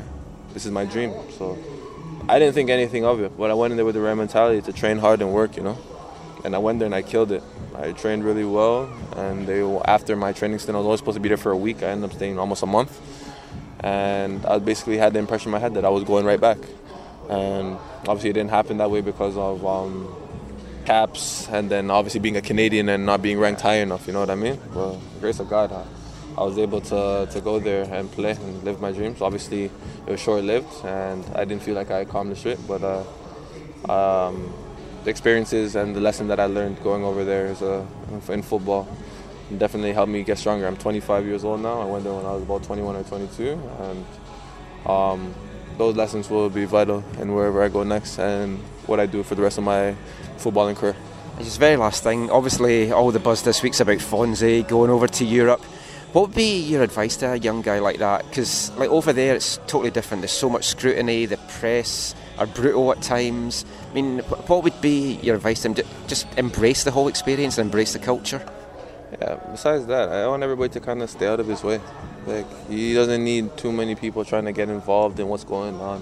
Fonzie just needs to go there and play football. The kid can play. The media and all of that stuff, it's fine. It's a part of his job. He understands that. I just hope that there's not too much people in his ear. Just let just let the boy play. He's still young. I'm very happy that he's going to Germany. It's a disciplined country. Um, the way they play and how they develop their players, he's gonna soak it all up like a sponge. And he's playing with the top guys in that country. It's perfect for him. He understands what is in front of him. He's come a long way, and even me is still getting to know Fonzie's story. He deserves everything that he has, and I hope that he's make, he, he's definitely making his his parents proud and his family proud. To me, Fonzie keeps his head on. He works. Everybody stay out of his way, because the more people you kind of have around you, you don't know who's real and who's fake, and who really wants the best for you, and who's trying to make money off of you. And football, you, football is it's a crazy sport, and when you turn a professional, it's not always about football, and that's the crazy thing. So I just wish him the best, and I know that he'll be all right because he's a he's a clued up young young boy. That's great. Thanks so much for your time today, Neil, and good luck the rest of the Thank season. You. Thanks, man.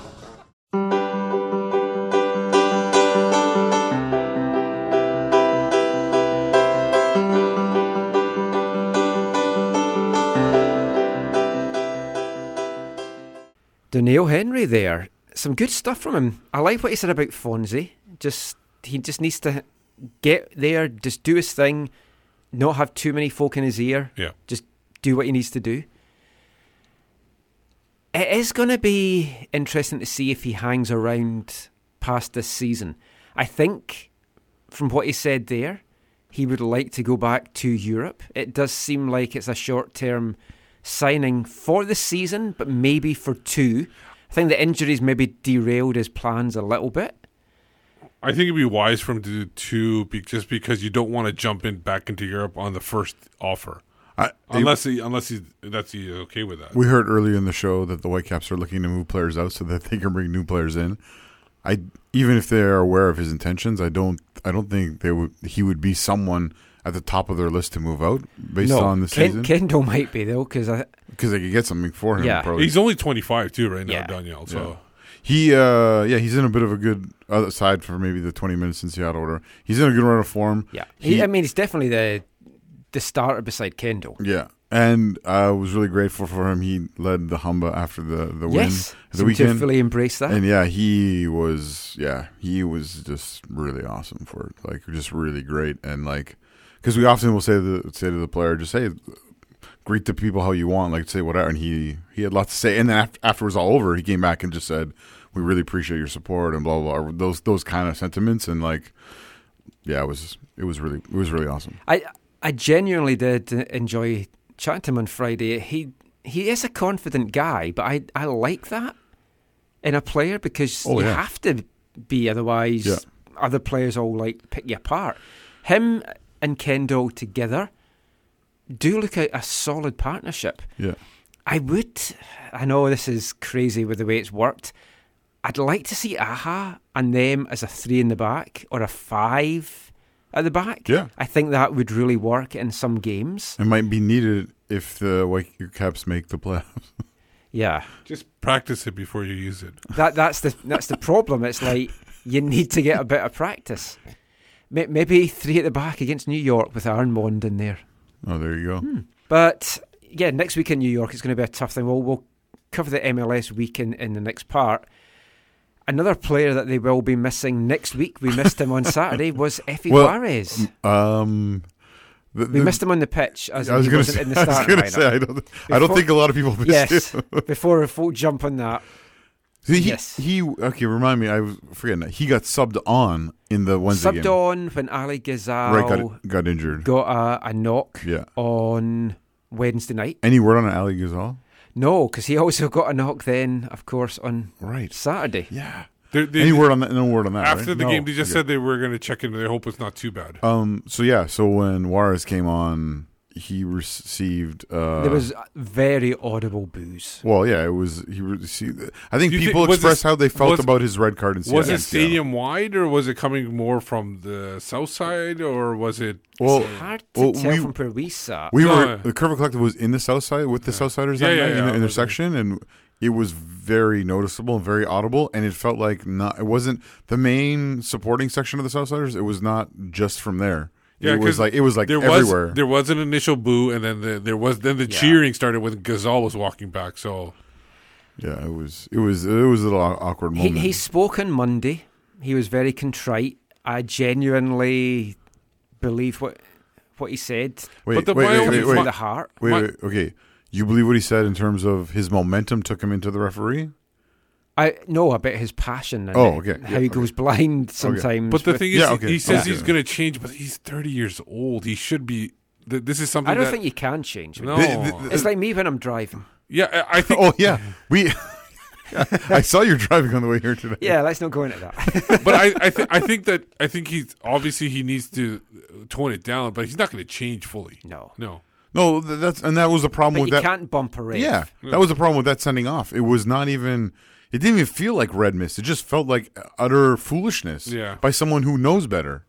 I, I, the bit about the momentum, I don't know because when you watch it, he did look like he had time to stop. Yes, But I think when he's talking about that, he means his brain was not going to let him stop because his brain was just taking him straight to the ref. the old brain momentum. Yes. That famous thing. Three game suspension. I was expecting two. No, I was expecting three. I, I thought I was I was giving it four addition, four additional games, yeah, to the one. Well, Zach was right.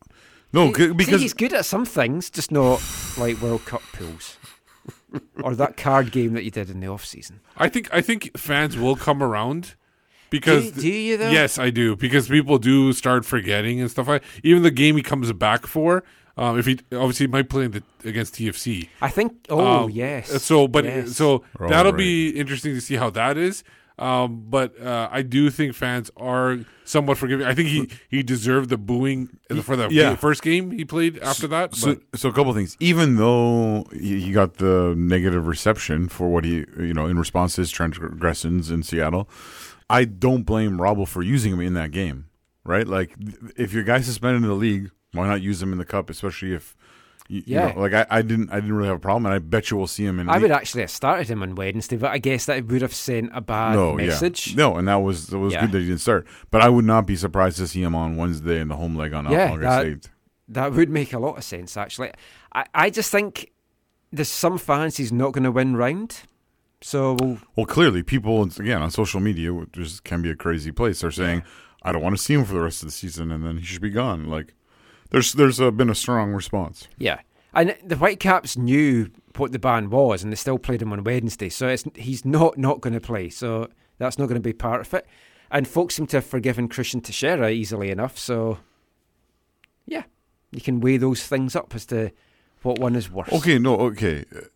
Taking the incidents aside, um, like aside, like Juarez is new here. He doesn't have like stuff to fall back on. He doesn't have, but he. Uh, whereas Cristian Techera has like Yeah. a history here of of giving a lot in different you know different seasons, different campaigns, the the Champions League run, whatever. That's without talking about what each individual did, but. Well, the thing is, at this time it's a busy schedule. You can't afford to lose any players. We don't know Ali Ghazal's status. Stefan Marinovic seems okay. Some folk were a little bit worried, but I, I don't think there was much in that. Huh. A little time wasting? Yeah, maybe? let's just put it that way. Jordon Mutch went for an MRI on the bottom of his foot this week. Not had an update back as to what the outcome of that was, but he was kind of joking around at training in the in the gym on Friday. So fingers crossed, it's not too bad. Just have to to worry really about his health going forward, playing on turf pitches and well, stuff. for me, um, but I think that the uh, Felipe and Teibert is, is the solid starting going forward for the next little bit, especially with the injuries that you called. Um, Yeah, it was Felipe's an interesting one because he didn't start yesterday and he was doing laps at training on Thursday, so he must have had a little bit of a knock. And Rusty has looked really good. Yeah. And he, yeah. their record with him in the lineup is like five wins. Uh, I think one loss, possi- one or no, two. one- no, I think one draw It's and two losses. Yeah, I never know how like you. I never, never know how you guys list it here. So Yeah. one loss and two draws, or two losses and one draw. Yeah, but yeah, but and we- his, and his stats in those games have been very good too. But Whitecaps are going to need everyone they can because the MLS West is the playoffs. Even though they won, it's kind of slipping away a little bit. And we'll have a quick look at the MLS West after this. Hey, it's Stefan Marinovic, and you're listening to the AFTN Soccer Show. I love your blonde hair, I kiss your pigtails, and I could not share the scratch of your nails. And though you mark me, you're so glassy.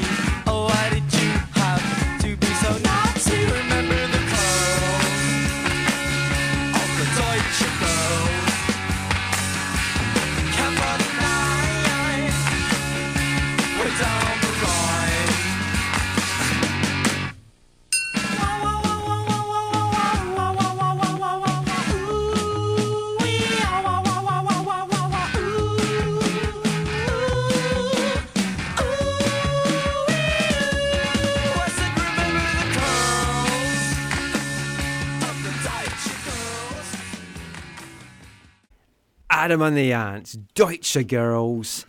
That was their first ever song on vinyl from the Jubilee soundtrack. That's all we need to know. I don't, I don't know any more about that. Great film. Check it out. So, in this part of the show, we're looking at the MLS Week in Review.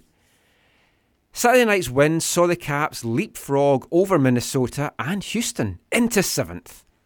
Two points off the playoffs, four points to fifth place now, Five points off fourth. It's less and less spots are kind of looking likely that we can challenge for as the other teams are kind of just. It feels like they're pulling away. Want to kick things off with the LA Derby, though. I, I really enjoyed that on Thursday.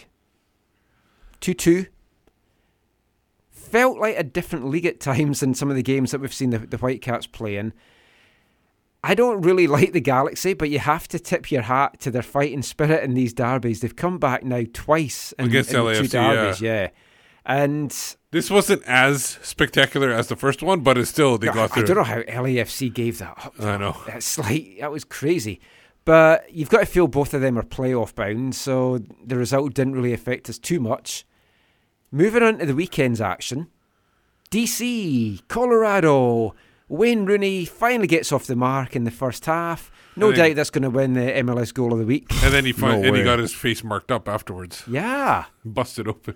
No, Shrek. Shrek scores, making his old pal look like a donkey. You you were asking me what happened to his face. I explained it. He was born that way. No, like Steve, you said it was one Colorado defender ran into his teammate, whose face, Uh, back of his well, head, back bashed, bashed into his head, Rooney, yeah. into Rooney's face. Yeah. The Rapids, they look like they'd end a point. I mean, they still look such a poor team. They look like they tied it up with eight minutes to go. Kellen Acosta. Newly acquired. Mm. We're going to mention that later. Stoppage time, though. Nicky Jackson, own goal. Never was- heard of the it guy. was a horrible, horrible goal. That's the one where the you know uh, investigation of whether something is going on here it has to be done. Ah, Colorado. That should be the end of their season Allegedly. now, I think, yeah. KC and Dallas. It was third host and first going into that, but KC are on a bit of a downward slide right now. You're, I mean, you're talking to teams that look certainties to the playoffs. These two teams should be, Yeah. but KC are in a little bit of a slump. No wins in five for them now, just one point from those matches. So one of the things we've heard about Dallas in the past, the struggles that they've had, is their players have literally stopped performing for them because the club has held them captive. Yeah. And so one of those people you just mentioned is now gone. Kellen Acosta, who had hopes to go to abroad, who they didn't get the valuation that they hoped for him, and so they kept him, is now at Colorado. Who knows for how long? Scored in the scored against the DC. It'll be interesting to see That's what happens. That's a weird move for a guy like It- Acosta. yeah, Yeah. So you got to think it's just a short-term Like situation. an Alan Rashat to DC United, maybe. Oh, Please, let's. Is Kellen's wife pregnant? Oh man. Um. Anyway, so yeah, you, you, you, it'll be interesting to see what's what's going on in Dallas this year. What's going on with their mentality and their and their approach and. Uh, They're, they're looking good though. Michael Barrios hat trick. Yeah. It's his first goals of the year, which is a nice way to. You might as kick well get them all off in one game. Yeah. Now he could be up for Player of the Week, challenging Fonzie, but I think Not there a might be another yeah. guy that might be up challenging Fonzie. We'll come to that. San Jose and RSL. Don't have to say too much. Two poor teams, pretty poor game, no goals. No Pecky. San Jose, no wins now in 12.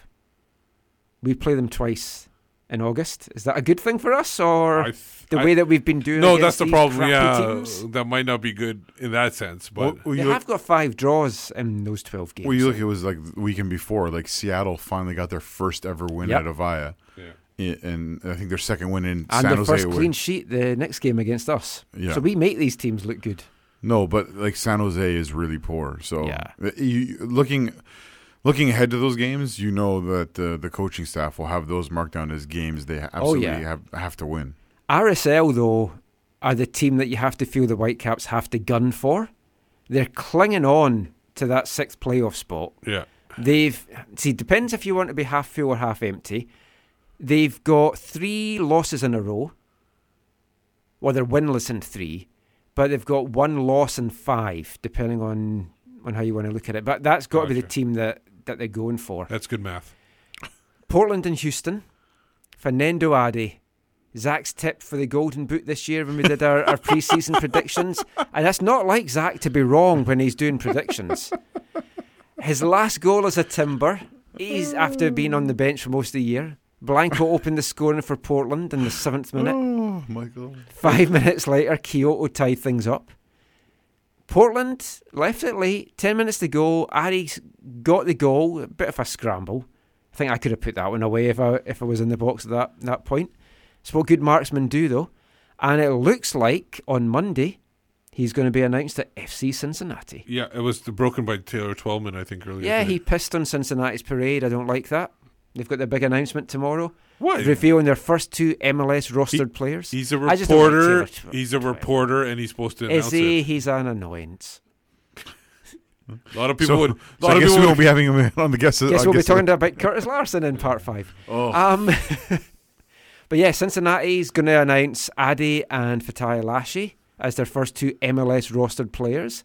Alan Koch building his team. So uh, Cincinnati must be uh, get like giving something up f- to Portland for that. Yeah, like Yeah. future Whether allocation fu- money or, or- future allocation money, maybe a draft pick, maybe they're, they'll promise not to take anybody off their roster when the expansion Maybe. draft. So something's got to be up there.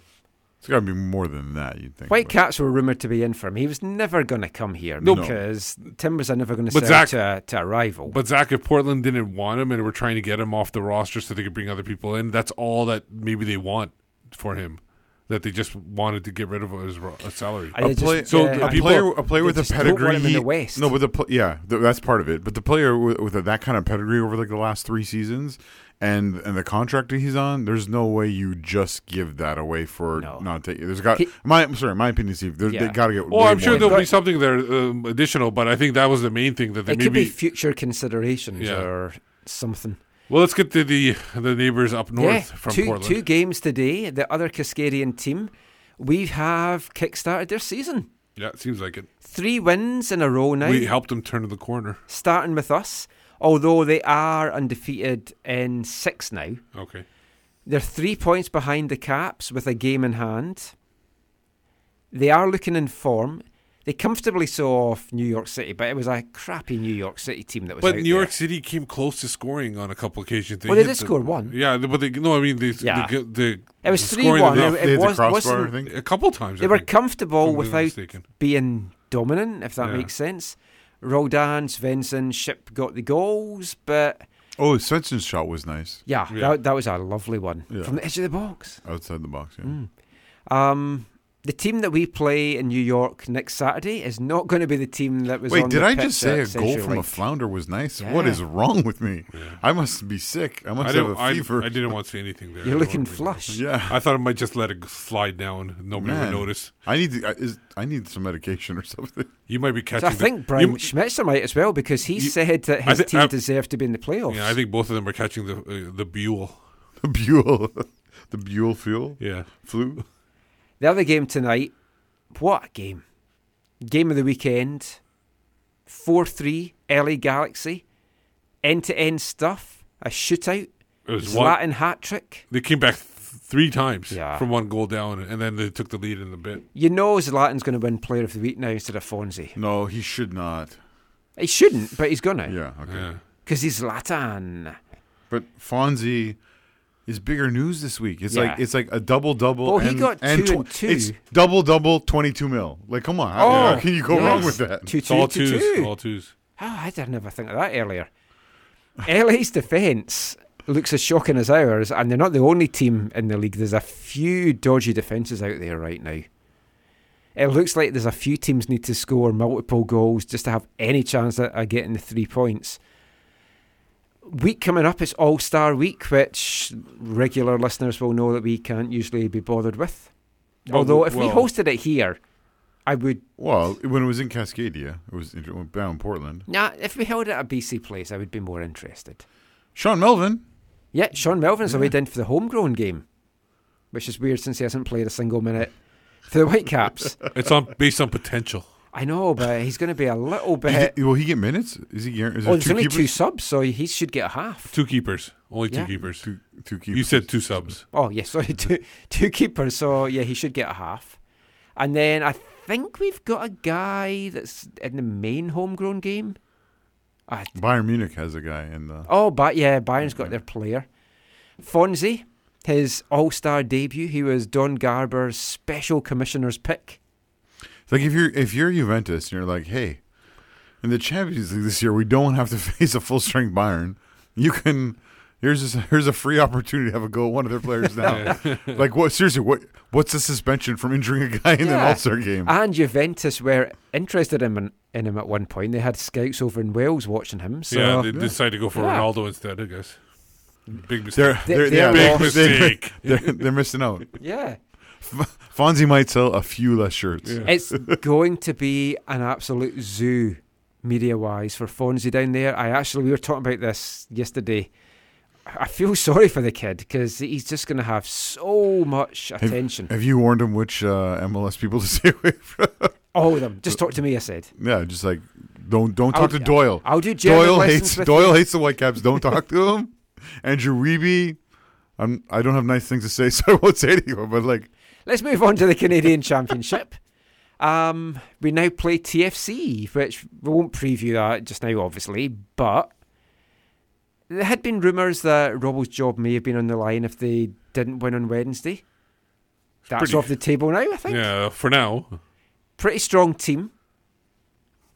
TFC, though, I mean, they got their win against Chicago, who looked pretty poor. Yeah. that's two Um, wins in a row against Chicago, right? Yeah. They're still We six points. Yeah. They're still six points off the playoff spot, but it's within grasp. Yeah. Will they take the Canadian Championship seriously? I I think they might they might kind of balance it more instead of taking going full out on yeah. for it. I think they might do in the first leg what we did in Montreal. Oh, yeah. And hope to try and sneak a goal or just come away with a one goal deficit. Numerous, numerous times I've been told in the past, it's all about the, being that when you're the home team, you play a strong squad. On the road, you mix it up, or depending on you know. I like us being on the road in the second leg, though. I think that plays to our strengths. Get the away goal. Un- unless things don't go well in the first leg, which Well, yeah, yeah. you got to think they're going to play a strong squad in in the In the first in- game, yeah. in the first game here. But uh, yeah, it'll be it'll be interesting. In terms of Toronto, though, you got to think. Even though that publicly they they would never say this, they're already now they're still not saying it. This is like you feel like they need to win this so that they're- have something from this year other than making But do the they final. do they want to start off next year in this Champions League again Here- when it, it's derailed two- them totally this year? two things about that. One is I think you want that culture in your club. We are in the Champions League every year, every February, whatever. We are in it.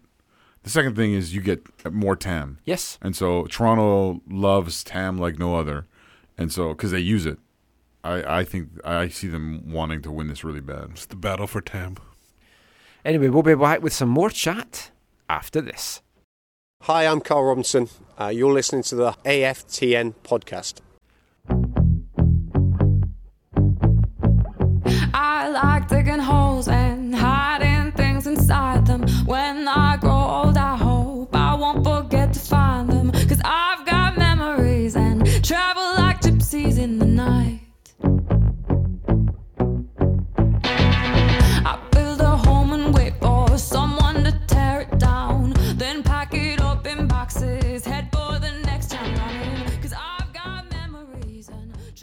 Welcome back. You're listening to the AFTN Soccer Show on CITR Radio.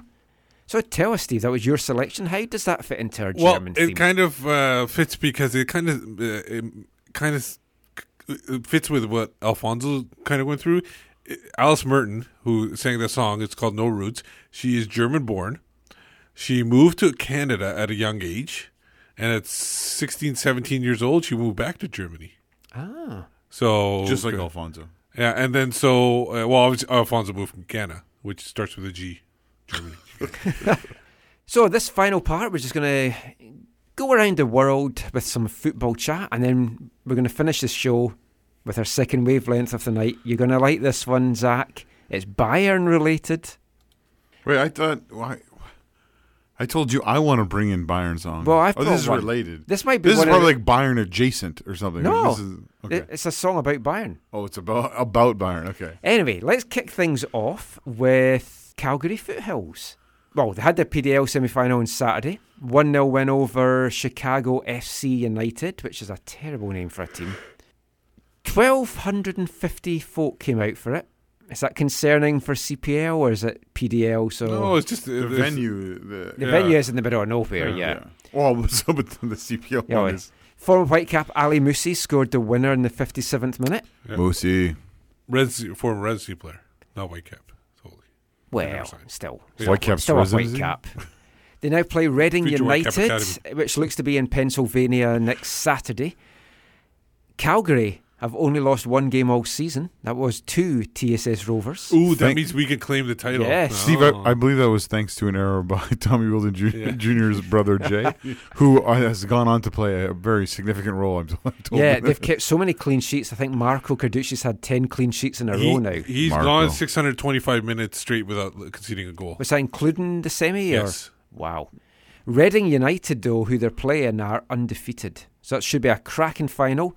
Next Saturday, 5 pm Pacific time kickoff. Check out the stream for that. Yeah, it'll be on YouTube, right? Yeah. Yeah. But now it's time for BC Soccer Web headlines.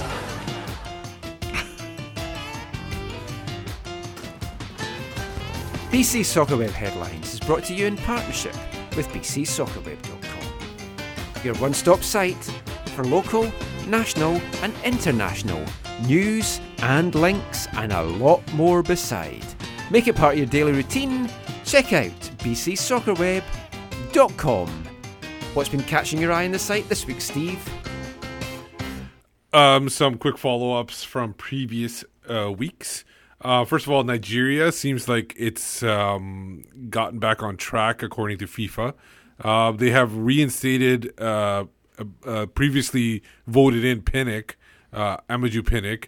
Uh, he was FIFA backed. Um, this was when the the government, uh, the excuse me, the court had claimed that that vote was um, invalid. Like in, they basically invalidated the election because there was something going on.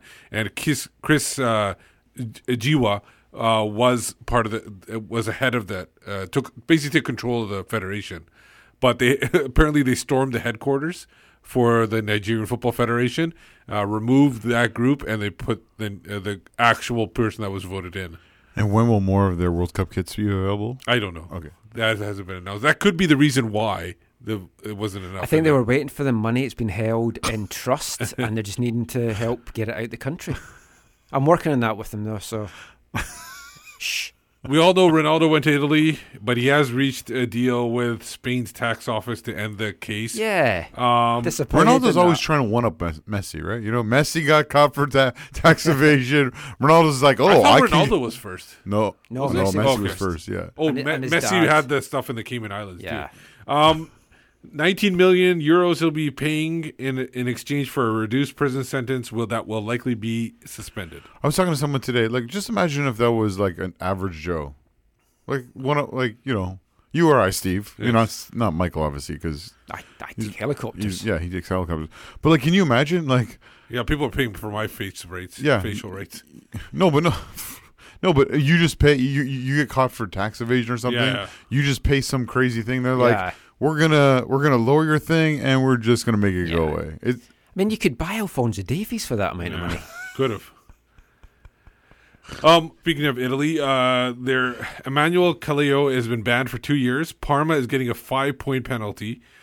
According, uh, this is because last year in Serie B, uh, Parma did go from Serie B to Serie A. Um, they were playing a team called Spezia, and they uh, he sent about four messages on WhatsApp to a defender on their team. Uh, and he, he's actually a former teammate because he used to play for that team, uh, Filippo De Col, encouraging him and another former teammate to not try so hard.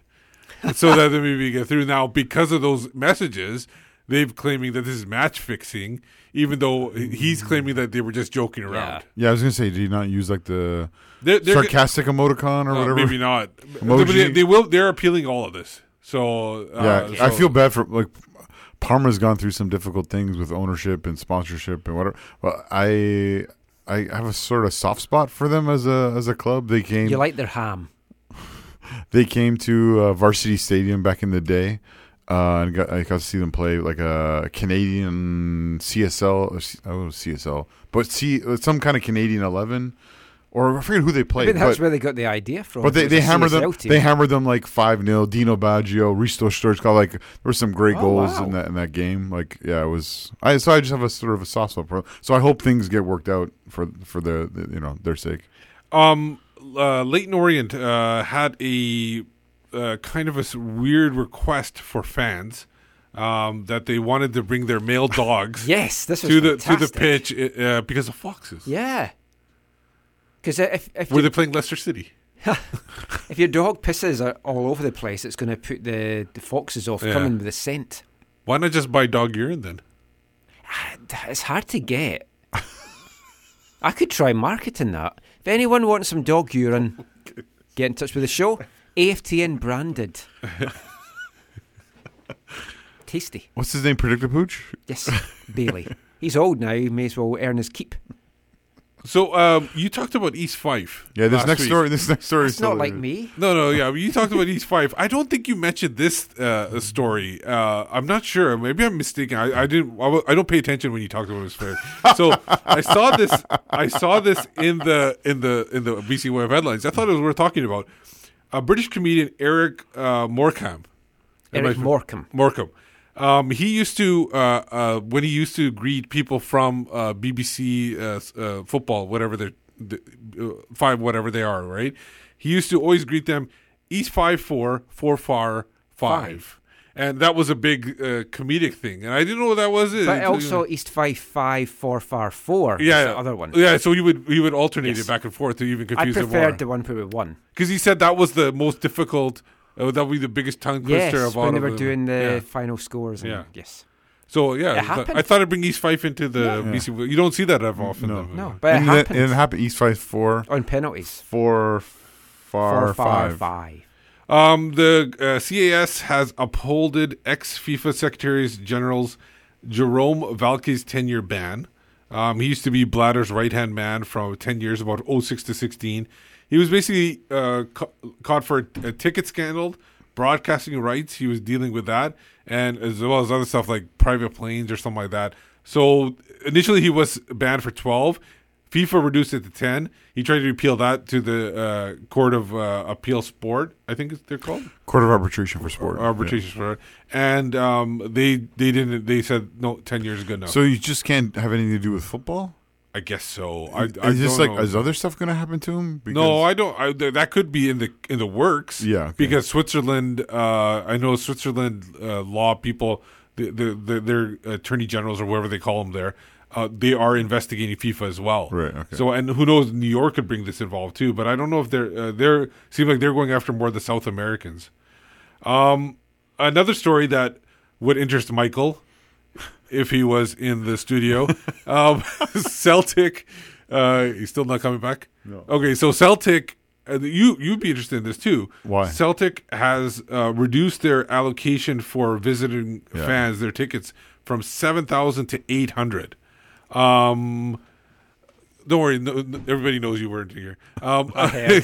um, so they they reduced it to seven thousand eight hundred. Yeah. Um, because uh, well, sorry, Rangers reduced it initially. Now Celtic has too because they Tit say that tat. yeah, so they say demand for season tickets because Steven Gerrard is now the manager. They've said it's it's it's unprecedented. It's it's So bollocks. It's just because Yeah. they don't want away fans there Because they know they're Um, gonna lose. Well, No, there's, there's no, no, trouble. it's they don't want to have the issues, atmosphere, Yeah. and yeah.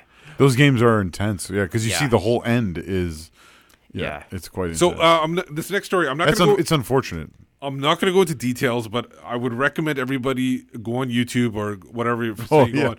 go for, look for Carlos Kaiser. Yeah, I read the greatest footballer never to have played football. He was like one of the most popular people out there because he basically faked being. He, he just walked the walk and not really It's like did Mustafa anything. Jarju. Maybe that was the oh, case. Oh, my goodness. but he actually played a few games. Oh. This guy Yeah, never this played yeah, a game. never I've heard of him before, and then you sent me the you sent me the the trailer. Yeah. Like, it's pretty. Interesting. Yeah, I didn't know they'd made a, a documentary. It's co- it's coming it. out. That's why they had the article and the documentary. I think it's coming out this month in the UK. I'm not sure if it's going to be coming out here. Maybe on Netflix they'll put it on or something like that. But when I find out, I'll let you know. Um, MLS news. We talked about before Kellen Acosta what to the Rapids in a blockbuster deal. Um, what Dallas is getting for that is a first in the uh, 2019 international spot for 2018 and 2019 for the rest of the year and the next year, and then 50% of any transfer fee. So that's the Ah. big thing that they're still going to get about half the transfer fee of what the because he's going. There's Yeah. no way you're st- you're Oh, going yeah. to Hall- staying in Colorado. Yeah. I think what it is is they want to get more, and maybe this first round draft pick, um, this international spot, kind of makes up for what they maybe not going to get because you said, like you said, the evaluation wasn't as much. I know we talked in the last section, but yeah, Dallas are just so weird with how they handle Yeah. their players. LAFC's uh, they're they're actually a lot of uh, uh, supporters there are kind of upset because they are raising ticket prices next year already Oh, yeah. by fifty percent. It's crazy. Um, it's it's And- all, and it- on average fifty percent. So some is even higher, some are lower, and depending on It's like a drug dealer. Get them hooked and Yeah. up the price. Well, they say they say also the secondary market has been so high that they, they feel like it's undervalued. That's why they're raising. So a couple, prices. couple things. One is Atlanta. Atlanta. This has happened in Atlanta this year, and now this is their going into their third year. But some people there were thought, okay, like this feels crazy. Like it feels like you brought us in with like, hey, we want to make this accessible for everyone, and now uh, you wonder how how that'll impact their their, their crowds with LA. Yeah. I don't know if you I don't know if it's in this article or another article I read. The guy, one of their one of the guys in their front office, one of the higher ups, said their tickets were mistakenly priced, like I or mistakenly priced too low, Low or something Like like that. what? Like, What- that just no you're like perceived value? Ex- well, you're just admitting your your ignorance and like you, you are you someone there was incompetent is what you're saying. But really, what it's allowed is to have a it's allowed to bring a lot of people who care about football and. Uh, they've created a, a fairly positive footballing atmosphere in for the goats games, Yeah. and it'll be really disappointing if that changes because of this. Um, you guys talked about Adi joining uh, Cincinnati this week. They officially announced a contract extension for Alan Koch. Though, Yeah. up to 2020. Not sure if any options are in there, but it seems like it's a solid yeah, deal. excellent. Really pleased for Alan. Yeah, happy for him. Uh, Phoenix Rising. Um, they visited MLS headquarters, met with Don Garber uh, to give an expansion update. Um, looks like they're kind of pushing for that expansion team. Uh, the next uh, announcement, uh, and in case Miami doesn't go through, because who knows what's going to happen there in Miami. Yeah, because wasn't it weird? Like the last time D- Garber was mentioning cities and he didn't mention Phoenix, and a bunch of people were like, "It's weird he's not mentioning Phoenix because they've done so much to get ready." And Maybe they're a done deal then. that, that- well, that's the other thing. Ah. The other thing is like he's not mentioning them because he doesn't want to bring attention to them because there is uh, deals already in place. And once again, you got to feel bad for the Sacramentos of the world. Yeah, I think their time is gone. Sadly, Very unfortunate. Um, uh, CPL news this week: uh, Jim Brennan named head coach of CPL's York Nine FC. What, so, what do you guys think about this, Michael? What do you think about this? I totally indifferent on it. It's, he's it in- seems a surprise considering. Is he a part? He's like a part of the ownership group, isn't Yeah. he? It feels. well. It d- depends on how much of a member uh, percentage he is, right? But still, that'd be like Steve what some of the Nash. other appointments Steve been. Nash being the, the coach of the like, like, Yeah. uh, like it, it. So I mean, you've the- got Rob Gale, coach with the Right. The So I was- team. I was I would, talking- I would rather have Steve Nash than Thomas Owen back in the day. Um, there's a lot of people who I think would want wanted anyone other than Tommy Joe. Um, no, so we we've talked about this before. We've talked about the positive side of bringing in these guys with the local community connection. So you have. Uh, what's his name? Paulus in Edmonton. You got Wheeldon in Calgary. You got Gale in Winnipeg. Stephen Hart in um, Halifax. Now you have Curtis Larson in Toronto. No, man. You have uh, Jimmy Brennan coming in, in in York Region, and so these are these are positives to start with, and they all have strong ties. But what what happens when things don't go well? Yeah. Like how are how's that breakup going to go? Because you can't have every one of these clubs pull a Montreal and say, "Oh yeah, Nick DeSantis is not the coach anymore," but he's still within the organization. Like it's there's going to be some awk- like Oh, for sure, and I think the I think maybe they'll they know this the, these coaches that that that that that they know that this is not going to for some of these. But I think that ownership has to show some some patience with the coaches too because they're developing a team. Oh, yeah, I Yeah, I think they will. I, I don't I I I think there should be absolutely no coaches fired in the first second two years unless those coaches are completely incompetent where they're it's clear that they have no idea what they're doing on the pitch. CPL coaches. Steve Panda would like to be your agent. No, I think they should. I think they, they need to develop and they need to show uh, some consistency over the years. Oh, I don't. I don't disagree with you. It's just at some point, even if it's Yeah. five years, like how do you? It's going to be Well, a Jim little bit Brandon awkward. in that case would step down because he he would be like uh, told you know it's not working. Step down. So but then he still fire him. has his. Then he can stay in there. It's just it's all weird. It's a little bit weird. Last bit of news. Um, we have uh, Halifax Wanderers, another CPL Yes. team. Oh, they yeah. played Fortuna Dusseldorf. Yeah. Uh, U21. U23, U21. 121. Okay. Kian's Um, his team? Yeah, he's not fit right now. Shocking. Um, they won 3 2 on penalty kicks. Halifax. Yeah. Yes. Um, attended. Good, good, atten- good crowd. Too. Also, 4,800? yeah, four- 4,800, just over Yeah. that. The privateers were in full voice. That's Jim, not Jim, bad. 4,800 for a Jim friendly Covey like got his. Yeah, that was shocking. I have a If message. anyone's got Jim's scarf, give it back. I have a message him, but were there any traveling Fortuna people there? Because I could see that if there were, I that's where I would look first. I could see Montreal, though. Somebody coming in. I didn't, but San Jose Ultras there. Yeah. No, no, no. no. Anyway, that was a, a good BC Soccer Web headlines this week. Just got time for one last thing on this show. Sure, why not? Our final wavelength section of the night.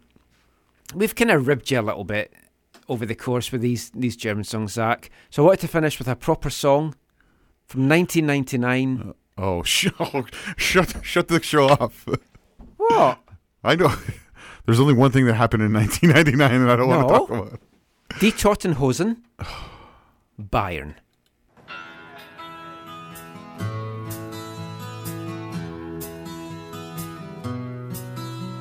Es gibt nicht viel auf dieser Welt, woran man sich halten kann.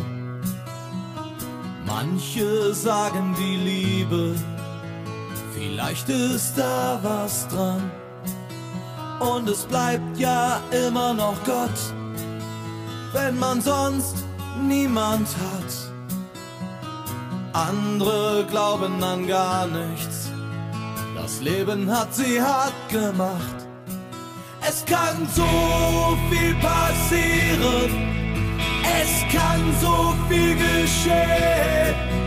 Nur eins weiß ich hundertprozentig, nie im Leben würde ich zu Bayern gehen.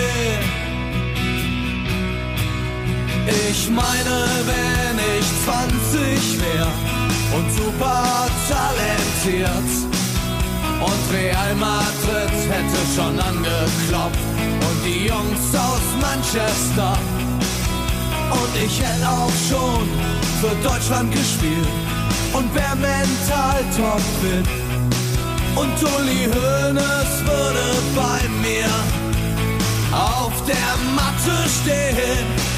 Ich würde meine Tür nicht öffnen, weil für mich nicht in Frage kommt, sich bei so Leuten wie den Bayern seinen Charakter zu versauen. Wir würden nie zum FC Bayern München gehen. Wir würden nie zum FC Bayern München gehen. Das wollen wir nur mal klarstellen, damit man uns richtig versteht. Wir haben nichts gegen München, wir würden nur nie zu den Bayern gehen.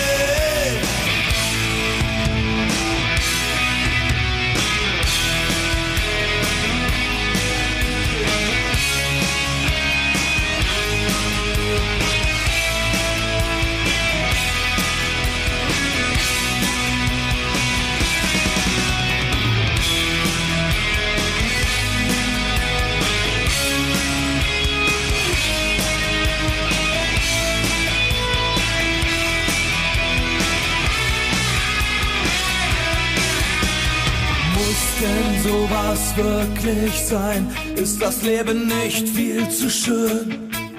Sich selber so wegzuschmeißen und zum FC Bayern zu gehen.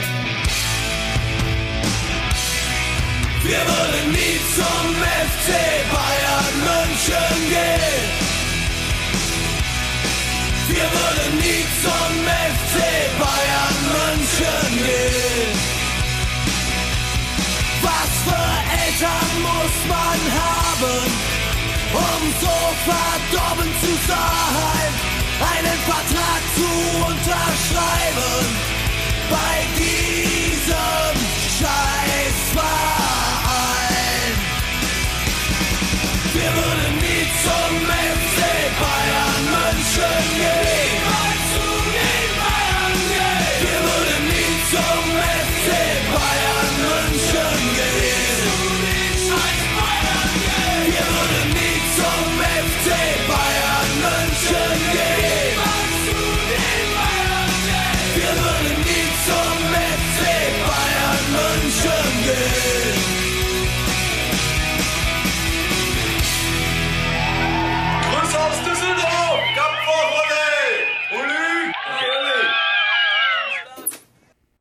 It could have been worse. I thought you were going to play something about because you said 99. Yeah. It scared me for a second because It does Nine- mention Real Madrid and Manchester United in the lyrics of that. Yeah. What Did happened in '99? Something happened. Shut your face, man, you boy. Die Toten Hosen there from their 2000 album Unsterblich, released in 1999? That was Bayern. Die Toten Hosen are a punk band Yeah. going back to the early 80s, well known Fortuna Düsseldorf supporters. Ah, they're okay. Anyway, Google the English lyrics for that. Yeah. Just before we or, go, or, though- do, or don't. There was a little controversy when it came to that song as well. yes, they got sued. Really? hmm By by? Uli Hoeneß. Oh, Uli Hoeneß. Yeah, Uli Hoeneß. Yeah, natürlich. Hmm.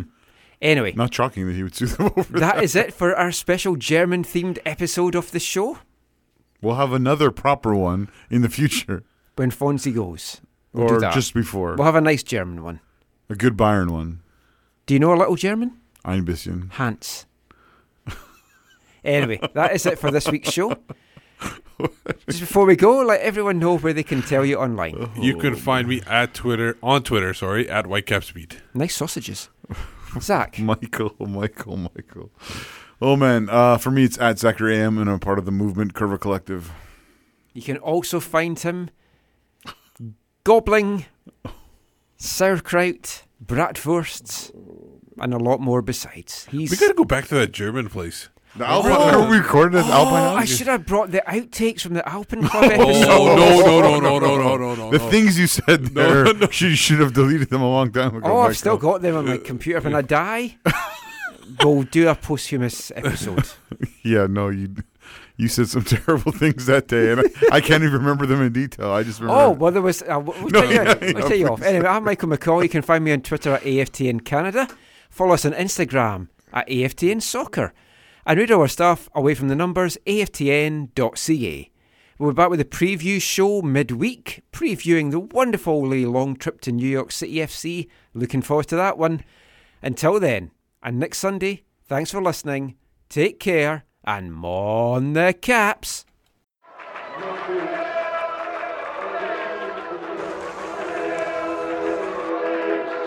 Going to your first match is an experience you never forget. The atmosphere of what's going on around the pitch looks beautiful, and you always look and go, wow, I'd love to play here one day. If you get the bug, it's going to stay with you for life.